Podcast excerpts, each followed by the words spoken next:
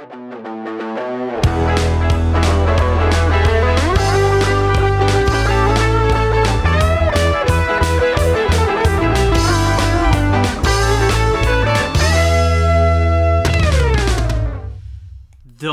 euh, bienvenue à tous. Euh, on est de retour. euh, retour dans le mois de l'amour. Et tout le monde sait ce que ça veut dire, le mois de l'amour. Ça veut dire que JF ressort de son petit trou. En fait, t'es comme. euh, T'es comme le groundhog, là.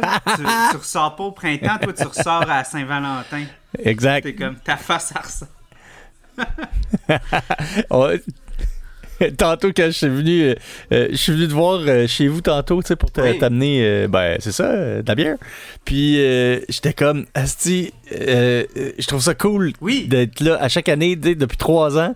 Puis, pour la Saint-Valentin, on fait une comédie romantique, ou en tout cas, tu sais, on fait quoi de, tu sais, qui a rapport avec euh, de Keten, Noël, tu sais, Oui. Keten, Noël, Keten, euh, Saint-Valentin, tu sais. Oui, je trouve ça oui, cool, oui, c'est ben, comme un beau rendez-vous. pour ceux qui n'ont pas écouté, ben shame on you, mais depuis trois ans, JF, euh, Jean-François Le Gentil de chez Eco Sessionnel vient à chaque année euh, pour un épisode spécial de la Saint-Valentin parce que, encore là, pour ceux qui savent pas, t'es un gros romantique dans le cœur et t'adores tout ce qui est kitten. Tu viens du monde du cinéma. mais Vraiment. aussi, là, maintenant, t'as ta, t'as ta compagnie Eco Sessionnel. Ouais, Mais à la ouais, base, toi, tu es cinéaste. Donc, euh, mais t'as quand même un gros penchant pour les petites comédies romantiques. Fait ça te fait ça, plaisir de venir à chaque année puis qu'on choisit un film qui est Puis là, cette année, ça tombe bien, c'est non seulement ça va être une tradition que tu reviennes, Ouais. mais je pense que là, on va être Ouais. rendu au point où est-ce qu'il va toujours falloir que ce soit un film avec Zoé Kazan. qui... On a-tu toujours fait ça? Non, l'année passée, c'était ça aussi? Non, l'année passée, c'était ça aussi, The Big Sick, la, la blonde, justement. C'était Ah, elle vrai. qui jouait la, la, la- Ben, en fait, la, la, ce qu'on dit, la lead féminine. Ouais, ouais, ouais, ouais, ouais. C'est tellement que- vrai. Il va falloir presque on, on, y re- on trouve un autre film. Mais pour de vrai, moi, ça, ça me fait triper. En fait, moi, euh, l'épisode, j'ai, j'ai, posté un épisode, en fait, l'épisode de la semaine passée. euh, c'était euh, The Martian avec ma, ma conjointe, ma concubine, ma chiquita. Fait qu'elle aussi, ça devient presque une, une, euh, une tradition de l'avoir durant euh, le mois de l'amour. Ouais, mais, euh, ça- on avait, on avait un, un film avec l'actrice euh, Mackenzie Davis, fait que c'est presque une continuité. Euh, Mackenzie Davis qui jouait une, une espèce de fille qui check les données euh, dans la NASA. Là maintenant, elle joue le rôle de Nicole, tu sais la, la fille qui est comme vraiment qui a les hormones dans le tapis, Ouais. qui est comme l'esprit libre, euh, puis qui, euh, voyons, euh, est juste comme assez cru puis tout ça. En Ouais. fait, juste pour dire à propos d'elle, parce que j'ai peur que si jamais elle retourne pas sur le sujet, je vais quand même le dire tout de suite. Je pense que c'est son deuxième long métrage. Tu vrai? Ouais. Mais il me semble que j'ai. C'est ça, je cherchais. J'étais comme, je regardais sa, sa, la distribution des choses qu'elle elle avait faites. Puis, j'arrivais pas à trouver, c'est que. Les, les- tu sais, mettons des films où est-ce que ça serait son. Un lead role, là, dans le fond, là? Mhm.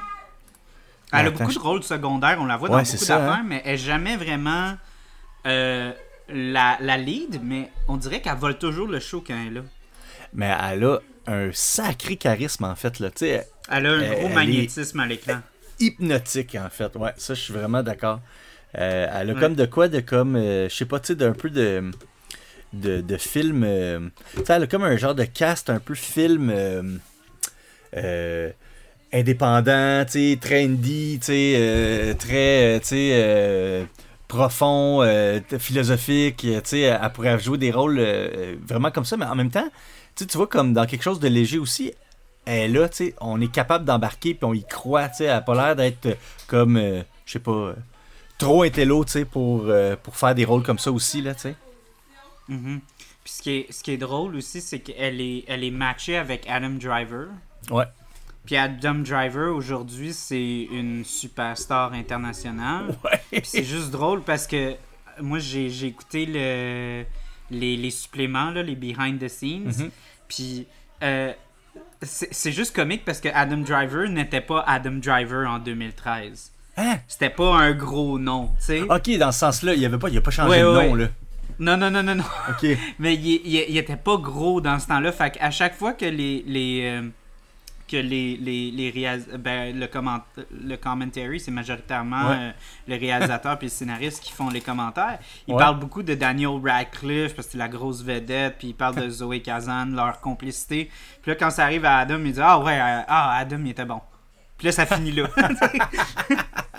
Ça, veut dire qu'il a pas joué dans Star Wars encore, là, à ce moment-là. non, pas là? encore. Non, pas encore. Aïe. Je pense que c'était la même année. Attends, excuse, là, j'ai. Ben non, mais c'est bon, tu euh, Moi, j'adore ça, Ouais, moi, non, ce genre d'affaires-là. là. Si Force, on fait des liens comme ça. Awakens, Ouais. Force Awakens, le premier qui est dedans, c'est Ouais. 2015, puis ce film-là date de 2013. Fait que c'est dans Hein? ses premiers, comme, il est même, ben, il y a, il y a pas un lead, mais il y a quand même une, grande, une bonne présence, mais il est pas encore euh, connu là. Il est encore euh, dans son petit, euh, ça, ça, euh, Dans sa montée, je- puis qu'il se dit, ah, je peux faire des films à Toronto, tu sais. Ouais. ben, aussi, c'est ça que j'aime d'Adam Driver. Puis je pense que c'est un petit peu la, la- ce qu'on appelle la malédiction des, des acteurs de Star Wars. Ouais. C'est que les, les leads des films de Star Wars, Ouais. ils ont pas de contrat. Mais les acteurs secondaires, ils ont des carrières de malades. Tu sais, tu regardes les originaux, tu regardes, euh, tu sais, euh, Mark Hamill, puis euh, son nom m'échappe, qui est décédé, Ford? mon Dieu, Princesse qui. Léa. euh, Ah, ok, ouais. Princesse elle- ou- Oui, ben, tu sais, eux, ils ont pas eu comme des grosses carrières, mais tu regardes Harrison Ford, Ouais. tu sais, qui a un rôle secondaire, lui, le rôle, c'est absolument gigantesque, la carrière qu'il a eue. Ben, même affaire avec, avec euh, mettons, euh, avec la, la, la, la, tri- la nouvelle trilogie de Star Wars, c'était Daisy Ridley, on la voit dans quelques trucs, mais c'est... Un petit peu comme à la Mark Hamill, on la voit dans des petites affaires, mais elle a pas des contrats à gauche, à droite. Adam Driver, oui, il y en a, il y a beaucoup, beaucoup, beaucoup de rôles, puis c'est vraiment bien installé dans l'industrie. Et euh, personnellement, moi, quand j'ai quand j'ai commencé à regarder Star Wars, moi, j'étais un gros fan de Star Wars. Adam Driver, au début, je, je le comprenais pas, le buzz avec lui. J'étais comme. Moi, avec, il je l'ai bon, pas aimé mais- au début. C'est drôle comment Genre, j'étais comme. Je le comprends pas, tu sais. Ben, pas qu'il était mauvais, mais Ouais. comme. Je comprenais pas le buzz, tu sais. Puis là, j'ai Ouais. commencé à, à retourner dans ce film-là. Puis je pense que ce film-là, c'est ma performance préférée d'Adam Driver, de toute sa carrière à date. Hein? J'adore ça. Ah, ok. Mais ah, pas, moi, je- pas, pas- ben, mais bon, c'est là. bonbon. C'est bonbon. C'est bonbon, cette performance-là. Définitivement. Mais dans, Mais dans j'aime ça. Story, hmm, moi, je, je Oui, oui, je parle moi, pas vais de- toujours me rappeler de Marriage Story. je parle pas de je parle pas nécessairement de, de comment dire son son, son range Ouais. genre dans le sens que je trouve que c'est sa Ouais. meilleure performance mais j'ai toujours un sourire aux oreilles quand je le regarde dans ce film Je là comprends. Je comprends. Mais Je- c'est vrai qu'il est j'adore drôle. Ben, tu vois, sa, sa, sa performance-là m'a plus fait penser à son personnage dans le, dans le film qui joue là, euh, sur Netflix en ce moment, là, le, le- le- qui est quand même un film un peu pété. En fait, que j'ai j'ai trouvé un peu dur à finir, mais que lui a une super belle performance. Là, euh, J'étais en train d'y aller parce que moi j'ai une mémoire épouvantable des noms puis de tout là, mais je sais pas si t'as- je sais pas si tu l'as vu son film sur Netflix là. Euh, sûrement pas Je suis en Sûrement train d'y aller, là. Ça sera pas long. Hey man, je vais écrire Adam, puis là, Mané, il va sortir, là. Mais, euh, en tout Euh, cas, c'est c'est- ça. euh, ah, euh, White Noise. Euh, non j'ai pas a- vu mais euh, j'ai beaucoup aimé j'ai beaucoup aimé dans Black euh, Ok, quand il joue un. C'est un, un film en fait qui joue. euh, il fake de fa- faire partie du Ku Klux Klan. Ok. Puis euh, c'était comme un juif euh, acidique. Ben pas Ok. acidique, mais tu sais, euh, un, un Un juif quand juif même. assez euh, orthodoxe, mettons, là. Ouais, un peu. Puis genre, il va, il va, il va genre s'infiltrer là-dedans. Puis c'est un bon film. J'ai bien aimé ça, en fait. Mais en tout cas, Adam Driver, pour de vrai, si t'as pas vu Patterson aussi, c'est un film que j'aime beaucoup qui fait. Et c'est ça que j'aime de, de Adam Driver. En fait, une des raisons pourquoi je, je suis maintenant, avec le recul, je suis tombé un peu amoureux de, de cet acteur-là, c'est que il a fait des grosses affaires, mais il, Mhm. il prend quand même le temps de continuer à faire des petits films Des petits films. il, budget il- 5 il- millions, Patterson. Ouais, c'est ça. Fait que, tu sais, c'est vrai, là, C'est- un petit film, là. De Jim même, ben là, si, si, euh, même si maintenant il est rendu une grande pointure, il va quand même pas être euh, un sell-out, puis il va juste faire des grosses productions, mais il fait Mhm. encore des films qui sont importants pour l'art, puis des films indie, tu sais. Mais Fait que, ouais, non, Adam Driver, dans ce film-là, il, Ouais. il- il est absolument. Moi, je trouve qu'il. Ben, on va se le dire. Mackenzie Davis, puis lui, en tant que couple, volent le Ouais. show. Puis Ah, les deux, leur performance, à chaque fois qu'ils ont une scène, moi, je trouve qu'ils volent le show. À chaque fois qu'il y a une scène avec Daniel Radcliffe, je trouve que je le trouve tellement plus drôle que Daniel ouais, ouais. Radcliffe. Il est- Daniel Radcliffe, il est bon, mais je, je le trouve tellement hilarant dans ce film-là. là. Mais Fait que, je suis ouais. d'accord. Il y a, peut-être des fois que je trouvais que leur French était too much. Là. Des fois, t'es comme, holy shit. Là. Et eux autres, là, en tournage, man, ils devaient avoir mal à la langue. Là, tellement qu'ils se bouffaient à la face. Là. Il faut pas oublier que c'est une comédie aussi. Ouais, c'est puis, euh, C'est vrai. puis Ben oui. aussi, je pense, euh, on se remet aussi en contexte, ils jouent un peu des genres de hippies dans leur mi slash fin vingtaine. Sais, clairement, il y a comme une espèce de comme ah, on vit notre vie euh, avant de comme, tu sais, euh, comme on dit en anglais, le settle. Là, tu sais, ils Ouais, veulent ouais. vivre leur vingtaine une dernière fois avant de se marier, puis avoir des enfants, puis en ouais donc. Fait qu'ils veulent vivre l'intensité euh, vraiment forte, puis ça fait des fois des rires vraiment efficaces, comme il en parlait dans le commentary, mais c'est vrai, quand, quand tu les vois en train de se frencher, puis sur lui, puis là, la caméra, elle recule, puis là, tu vois que Daniel Radcliffe, il est présent. Ouais, c'est ça. Ça Ah, crée un rire incroyable parce que t'es comme Oh my god, malaise fait que oui, non. après ça, c'est euh, comme la conversation continue. Tu sais, puis Oh oui! on l'a comme lui pour lui c'est comme ah, tu sais, c'est son coloc là puis il sait que c'est ça qui arrive. Ça fait partie du quotidien. Ça fait C'est partie ça exactement. Ben écoute, euh, avant de vraiment rentrer dans, dans, euh, dans le vif du sujet, parce qu'on Ouais. là, comme d'habitude, on est tous les deux bien bien passionnés du cinéma, fait que c'est sûr qu'on est rentré vraiment vite. Mais bon, toi, t'as des, t'as des produits à vendre, fait qu'on va les vendre. Ouais. fait que si tu veux parler de tes produits, euh, je te laisse euh, je te laisse prendre le relais. Euh, tu, euh, tu fais le sommelier ce soir là, tu me Ok. tu me prends euh, tu me prends ce que je bois puis tu me dis qu'est-ce que je bois. là. OK, ben j'aime ça. Ben là tu vois c'est cette année au début quand tu m'as euh, quand tu m'as euh, approché on, Oui. tu t'es dit, ben, hey, tu ressors-tu la Love Dust cette année, tu sais, euh, ma, ma NIPA avec des, des, des glitters.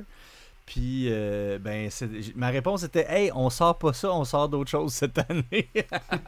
Euh, C'est avec bien la pandémie, euh, pas avec la pandémie, avec la, la- la- un peu l'inflation, puis tout là, le, le prix de tout ça, ça devenait mongol. Puis, on était comme, on s'est dit, on va peut-être laisser une année passer. L'année passée, on y a pensé aussi à se dire, on est-tu comme, on, on est-tu en train de créer une gamique ou ben, tu sais, on. tu sais, ou on- c'est un classique, puis on n'était pas sûr. Fait que cette année, on, on prend un- une pause. Mais on est dans Mhm. un nouveau trip. euh, en tout cas, moi, j'en suis dans un nouveau trip avec Echo. Ben Puis, ça euh, qui me fait capoter, c'est que au le dernier épisode pour ceux Ouais. qui ont écouté, t'étais dans t'étais dans l'aspect naissant de cette Ah, de ça, passion-là. ça commençait. Fait que tu sais, d'avoir comme la continue de ça, moi, ça me fait capoter. Fait que je suis vrai, content que c'est Un an plus tard, hey, un an plus tard, je suis comme rendu 6-7 produits, je pense, euh, de, de, de, Ouais. de mon nouveau trip. Puis, euh, tu sais, puis j'en apprends, là, on en apprend, on apprend toutes sortes d'affaires, tu sais, depuis un an. Puis là, on est comme même, euh, tu vois, euh, la semaine prochaine, on va sortir la parenthèse que je te parlais l'année dernière. On ressort la deuxième édition, tu sais, de, de mon vin, de, ma, de, sour de seigle, vieilli en fût, euh, avec euh, du pinot noir puis du chardonnay. On la ressort. Puis euh, avec une édition un peu différente où on a appris de l'année d'avant. Puis c'est- vraiment. C'est cool de faire ça. Puis on dirait que. Euh, c'est ça, ben là, pour parler de mon, nouveau trip, euh, ou de, de- depuis la dernière année, c'est que j'aime beaucoup ça faire des co-fermentations, c'est-à-dire que j'aime beaucoup ça faire des bières et du, une bière vin. Fait que 50% de mou de bière, 50% de mou de raisin, puis on fait fermenter tout ça en même temps, puis ça finit par être une espèce de mélange entre les deux. On a comme ce qu'on aime du vin, ce qu'on aime de la bière, un peu en même temps. Euh, une attaque vineuse, une finale maltée. il y a comme quelque chose de, le fun avec ça. Puis je faisais tout barriquer ces produits-là, puis je les faisais toutes en bouteille. Puis, tu sais, veux, pas, la bouteille, la barrique, tout ça, ça fait que ça vient des produits qui coûtent super cher, tu.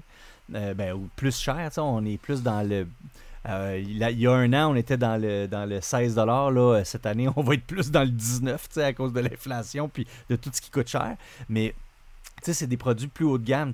Puis je voulais comme un produit un petit peu plus euh, accessible, un peu plus entrée de gamme, mais qui pourrait offrir ça, du 50% euh, bière, 50% vin. Puis, ben, c'est là que je te fais goûter à deux produits. Euh, on va faire comme une espèce d'horizontale, parce que c'est une sour Merlot. Puis là, euh, en fait, ce que je veux vraiment te parler après, c'est la sour Shiraz. C'est pour ça qu'on va faire un après l'autre, parce que la sour Merlot, c'est fini. Il n'y en a plus. Puis euh, elle était, c'était une exclusivité qu'on présentait dans les détaillants à petite frette. Mais là, euh, là la Sour Shiraz, c'est pour tout le monde. Puis ça commence, la distribution vient de commencer il y a peut-être deux semaines. Puis euh, ça marche assez bien. Mais en tout cas, bref, je voulais te faire essayer Sour Merlot. Ben déjà, je vais t'avertir tout de suite.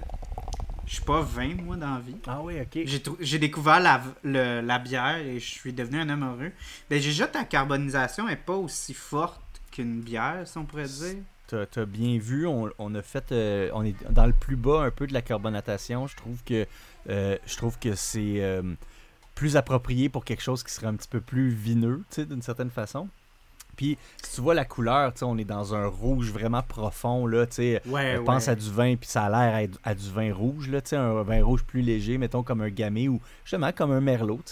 Puis, euh, avec une petite mousse fine, mais qui va pas tenir très très longtemps.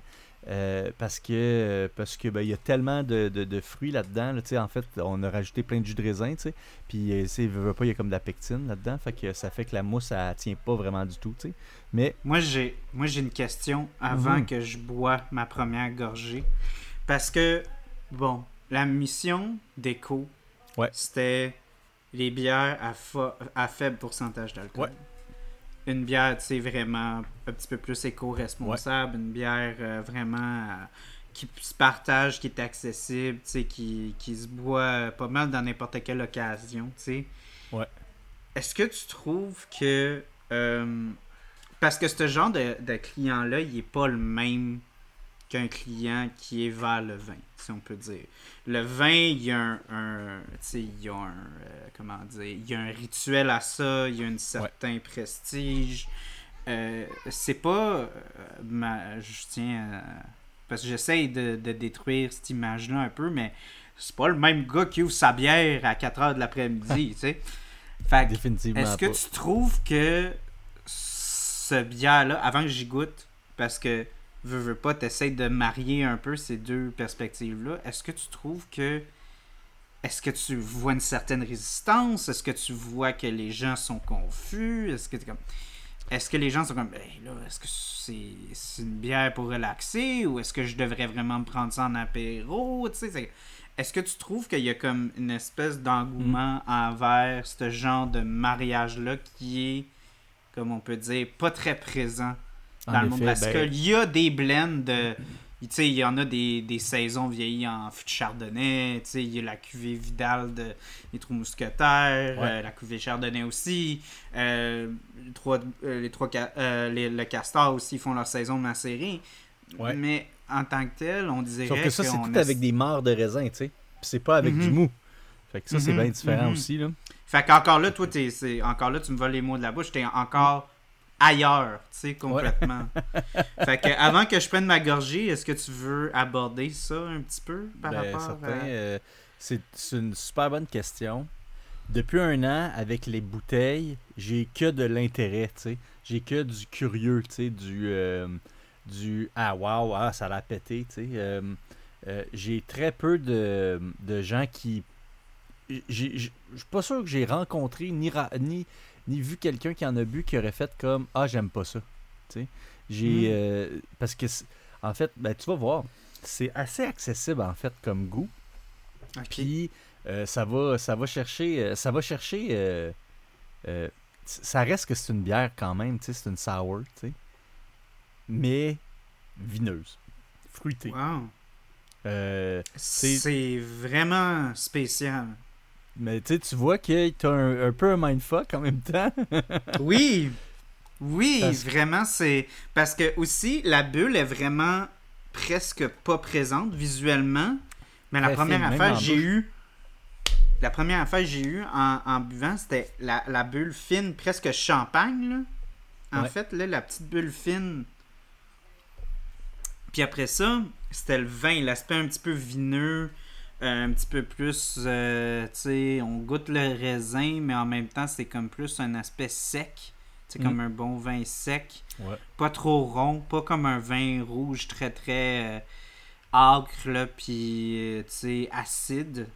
Fait que t'as quand même euh, le corps, mettons, d'une sour assez accessible. Ouais. Mais t'as encore les notes de vin rouge un peu. Ouais, exactement, tu sais. Fait que, mais ça va chercher la fraise, la framboise, la cerise, ça va vraiment chercher euh, toutes ces notes de, du, vin, euh, des petits fruits rouges d'un vin rouge, tu sais.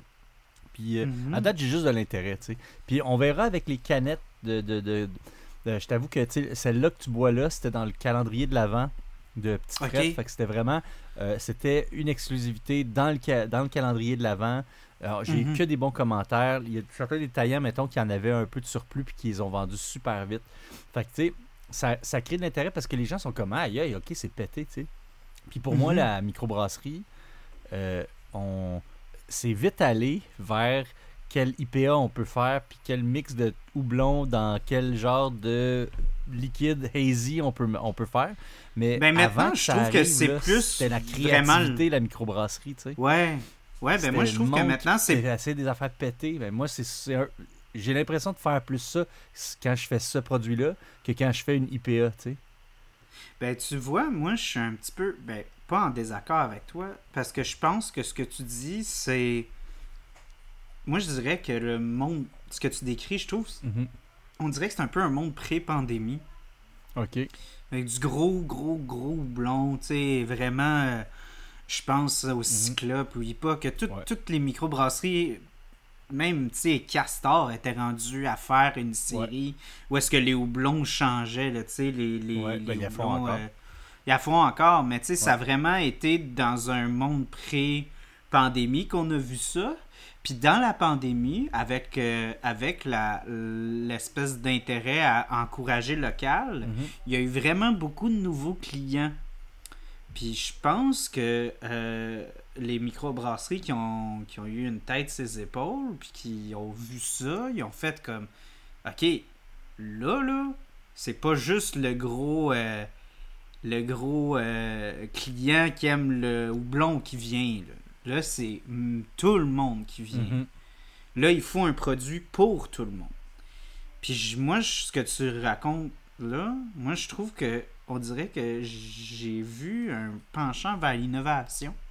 On dirait que depuis que il y a ce nouvel intérêt-là, on dirait que les microbrasseries, oui, l'IPA, euh, à, n'importe quelle personne que je parle dans le monde brassicole, tout le monde me dit mes IPA, ils se vendent comme des pains mhm. chauds, puis ça n'arrêtera pas. Mais ils disent quand même qu'il y a maintenant, avec ces nouveaux clients-là qui sont arrivés dans la pandémie, il y a un nouvel intérêt à aller ailleurs. Parce que c'est le, client, il est plus rendu juste un fan de houblon, il est fan de toutes sortes d'affaires. Fait que moi, je trouve ça vraiment intéressant ce que tu apportes. Ben, Parce que je pense que ça, ben, ça pas pensé à ça de même, là, mais euh, euh, euh, tu vois, c'est ça, j'avais pas pensé à ça comme ça. c'est vrai que il y a une certaine ouverture euh, du consommateur un petit peu plus, en tout cas. Puis les brasseries, je pense qu'il y a plein de brasseries aussi qui sont écœurées, puis qui ont juste fait comme, hey man, je vais faire le, style que ça me tente, puis euh, fuck off, tu sais, genre euh, fuck les IPA. Ben, je pense les microbrasseries, ouais. Si tu regardes mes deux, mes deux meilleurs vendeurs de mes bières, c'est deux IPA, tu sais. ouais, ouais. ben, c'est ça. Ou un produit extrêmement unique, tu sais, que je vends 140 caisses, puis que, tu sais, euh, Euh, ça, ça, évidemment, ce mois-là, ça va être le meilleur vendeur, tu sais. Mais sinon, c'est toujours IPA, IPA. Oh, l'été, sour, IPA, IPA, tu sais. On est vraiment tout le temps là-dedans, tu sais. Mhm. Mais moi, je pense que ce que tu parlais de comme des microbrasseries qui disaient que t'es écœuré, je pense qu'il y a eu un gros questionnement existentiel que tout le monde a eu durant la pandémie. Mhm. Beaucoup de gens sont retournés aux études. Beaucoup de gens se sont assis puis ils ont eu comme une espèce de réalisation. T'as comme, hey, c'est-tu vraiment ça que je veux faire de ma vie? Beaucoup de changements de carrière sont arrivés. Moi, je pense que c'est la même affaire avec les microbrasseries. Je pense qu'il y a Mhm. beaucoup de microbrasseries qui se sont assis puis qui ont fait, hey, la marque que je veux avoir dans le monde, parce que là, là c'est un monde incertain. Là. On, peut, on peut tout perdre demain. là. Est-ce que c'est vraiment Ouais. ça que je veux que les gens se rappellent de moi? Ouais, pour? ouais, ouais. Puis je pense que à ce genre d'énergie-là collective a apporté plein d'affaires super intéressantes parce que justement, comme tu as dit, je trouve que les micros ont commencé à. Ils ont été chanceux parce que les clients étaient là, puis le client était ouvert à essayer autre chose. Puis aussi, le- c'était pas juste, comme je disais, des, des fans d'IPA qui étaient là au rendez-vous. Mais Ouais. ça a donné l'opportunité de faire justement des affaires super disjonctées, là, pétées, comme tu dis. Là. Fait que c'est vraiment le fun pour de vrai. Ouais, ben, tu sais, puis là, tu vois, c'est comme si moi je m'offrais aussi un petit cadeau de. de- c'est comme j'ai pensé à ça, péter, on va le faire. Tu vois, comme là, cette année, euh, euh, tu sais, j'avais- fait la bière au, euh, au glitter. Mhm. Euh, puis là, cette année, pour la première fois, là, bon, là, voyons, Saint-Boc a sorti sa bière à Barbe à Papa avec des, avec, des glitters. Puis là, il a fait exactement la même affaire. Tu sais, je veux dire, OK, il a mis de la barbe à papa, là, puis il a pas fait une... Mais tu sais, il a mis son étiquette à l'envers. Il a, tu sais, il a, il a mis des glitters. Euh, c'est full coloré, tu sais. euh, euh, tu sais, il, il a Mhm. fait la même affaire, tu sais. Genre, je trouve ça... En même temps, je trouve ça bien parce que, bon... de- des bonnes idées, euh, tu sais, c'est fait pour partager. en même temps, il aurait Ben, en anglais, on dit imitation is the best form of flattery. Hein? Oui, c'est ça, exactement. il, il- il aurait pu trouver un petit peu quelque chose d'un peu différent, mais tu sais, il a fait pareil. Mais euh, tu sais, moi, ce que je Mais le monde, il aime ça. Il trouve ça le fun. C'est ça que j'en remarque beaucoup. la- les réactions avec cette bière-là. Parce qu'avec ta bière, tu. tu euh, la, la, la Love Dust, là, pour ceux Ouais. qui sont perdus, là, euh, t'offrais ça au, au Beer Geek. la barbe à oui. papa, ça goûte presque plus la bière. C'est Ouais. vraiment sucré. Tu sais, c'est- la gimmick, c'est le fun, c'est le trip. Il y a, il y a- Ouais. c'est euh, puis j'ai j'ai interviewé en fait le propriétaire d'un Saint-Boc cet été quand il la sortait en festival puis il disait tu sais c'est juste le trip d'avoir du fun c'est de pousser que les gens aient du fun on n'essaye pas là, de, de, de faire une bière vraiment qui qui va changer le monde brassicole c'est juste le fait d'avoir du plaisir Mhm. avec le médium qui est la bière. Puis à Ouais. chaque fois que j'amène cette bière-là dans des soirées, des affaires de même, ça surprend. Ça, puis Ouais. les gens, ils s'amusent. C'est littéralement, ils Mhm. s'amusent. Parce que surtout, moi, tu sais, comme toutes les beer geeks, en Ouais. fait, euh, quand t'arrives à une soirée, souvent les gens, ils vont faire en semblant qu'ils l'aiment, tu sais, ta bière, parce qu'ils savent qu'elle coûte cher.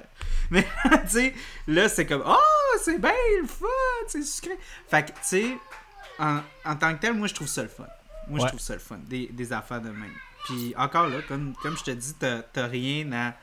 T'as rien à te reprocher, t'as vraiment été le précurseur là-dedans. Là. Fait que toi, là, t'as toutes les, t'as toutes les Césars. là. T'es, t'es de l'expression de rendre les, les euh, comment on dit, euh, remettre à César ce qui revient à César. Ouais, ouais, Mais ouais. toi, t'es César dans cette situation-là. Ben, tu sais, mais en même temps, c'est bien correct. Puis, mais tu vois, comme dans le côté vin, il y a eu beaucoup de gens Mhm. qui ont fait, tu sais, une fois qu'il y, y a du monde qui ont embarqué dans les mares de raisin, là, il y a du monde qui ont. Qui en- il y a de plus en plus de gens qui l'ont fait. Ça, je trouve ça super intéressant. Euh, souvent, ce que je trouve avec certaines bières utilisant des mares, euh, c'est que on va automatiquement. C'est comme si mare de raisin égale bière funky, bière barriquée funky, avec des Mhm. levures super acidiques. Levure ac- sauvage. Acétique, levure sauvage. Euh, on dirait qu'on va auto- presque automatiquement direct là.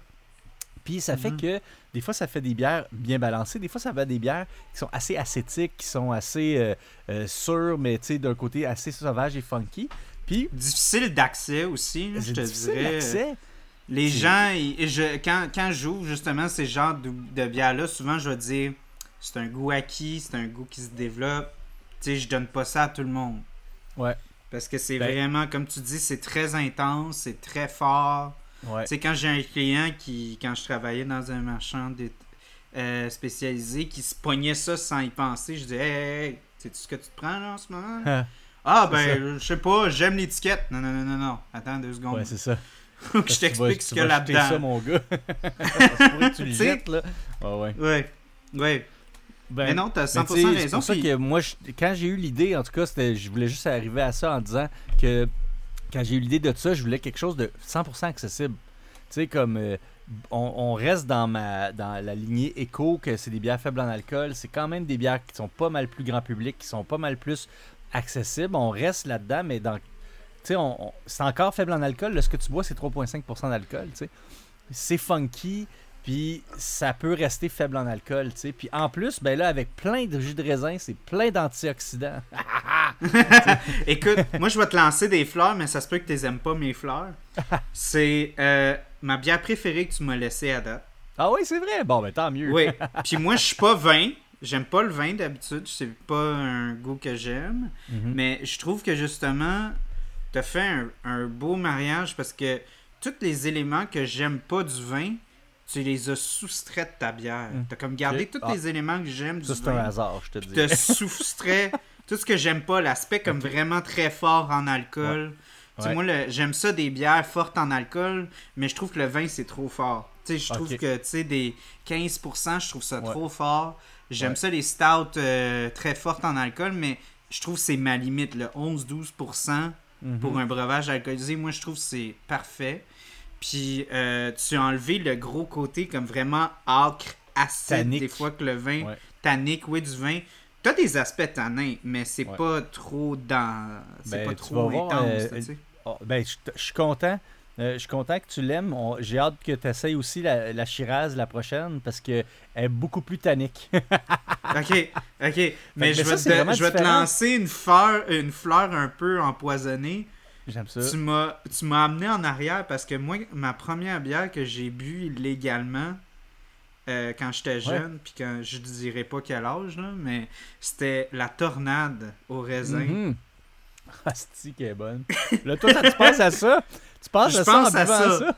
Mais c'est vraiment, c'est à des années-lumière. Je, je sais que c'est, moins chic, puis c'est vraiment pas ça, mais l'espèce de blend, bière, raisin, euh, Fait penser à La- bière, la- limonade, euh, ou tu sais, une espèce de. Ouais. ouais, ça me rappelle là, cocktail, mais là? clairement, la, la tornade, c'était, horrible, là, tu sais, c'était du jus euh, euh, fait concentré, je sais pas qu'est-ce qu'ils foutaient là-dedans, mais comme l'espèce de Mhm. mindset de boire une bière avec Ouais. du mou de raisin, pétillante, C'est comme une- Ça fait cocktail.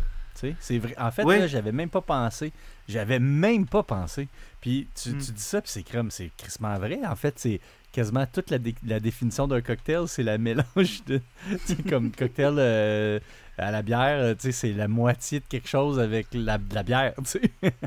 Ouais, ben moi au début, j'étais vraiment puriste dans mes affaires de, de bière. Moi, j'étais toujours comme la bière a été construite comme ça, on y touche pas, on Mhm. fait pas de blend, tu sais, la bière se tient en tant que telle, puis elle est noble, tu sais, les bières, Ouais.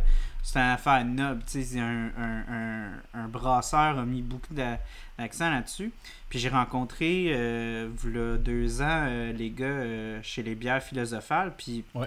le brasseur, il est très, il est très, euh, il est très centré sur tout ce qui est justement, les mots m'échappent, mais tu sais, l'aspect philosophal, les aspects comme un petit peu plus, mon Dieu, pas les chamans.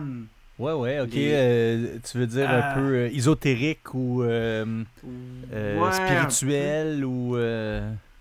Non, mais ah, philosophale. dire, L'alchimie. Ah, ok, L'alchimie. l'alchimie. Ok, parfait. Fait que les questions de pureté, transformation de la matière, puis tout ça. Fait que lui, il était bizarrement très, très, très. Il encourageait beaucoup les clients à blender ses bières. Puis moi, j'étais réticent à ça. Mhm. J'étais comme, non, non, je Ah. vais boire ta bière. Puis il dit, non, non, essaye-la, blender avec elle, elle est bonne. Puis je suis comme, ben voyons. Puis là, je me suis dit, ben c'est le brasseur. Lui, là, c'est Ah ouais. comme le gars qui peut me, me, me, me, Puis me comme, non, donner la permission. Ouais, ouais, tu sais, s'il y a quelqu'un qui peut me donner la permission de blender sa stout puis sa sûre, c'est lui, tu sais. Puis je goûtais, puis en fait, il me disait, il dit, tu vois, c'est magique parce que c'est vraiment, c'est...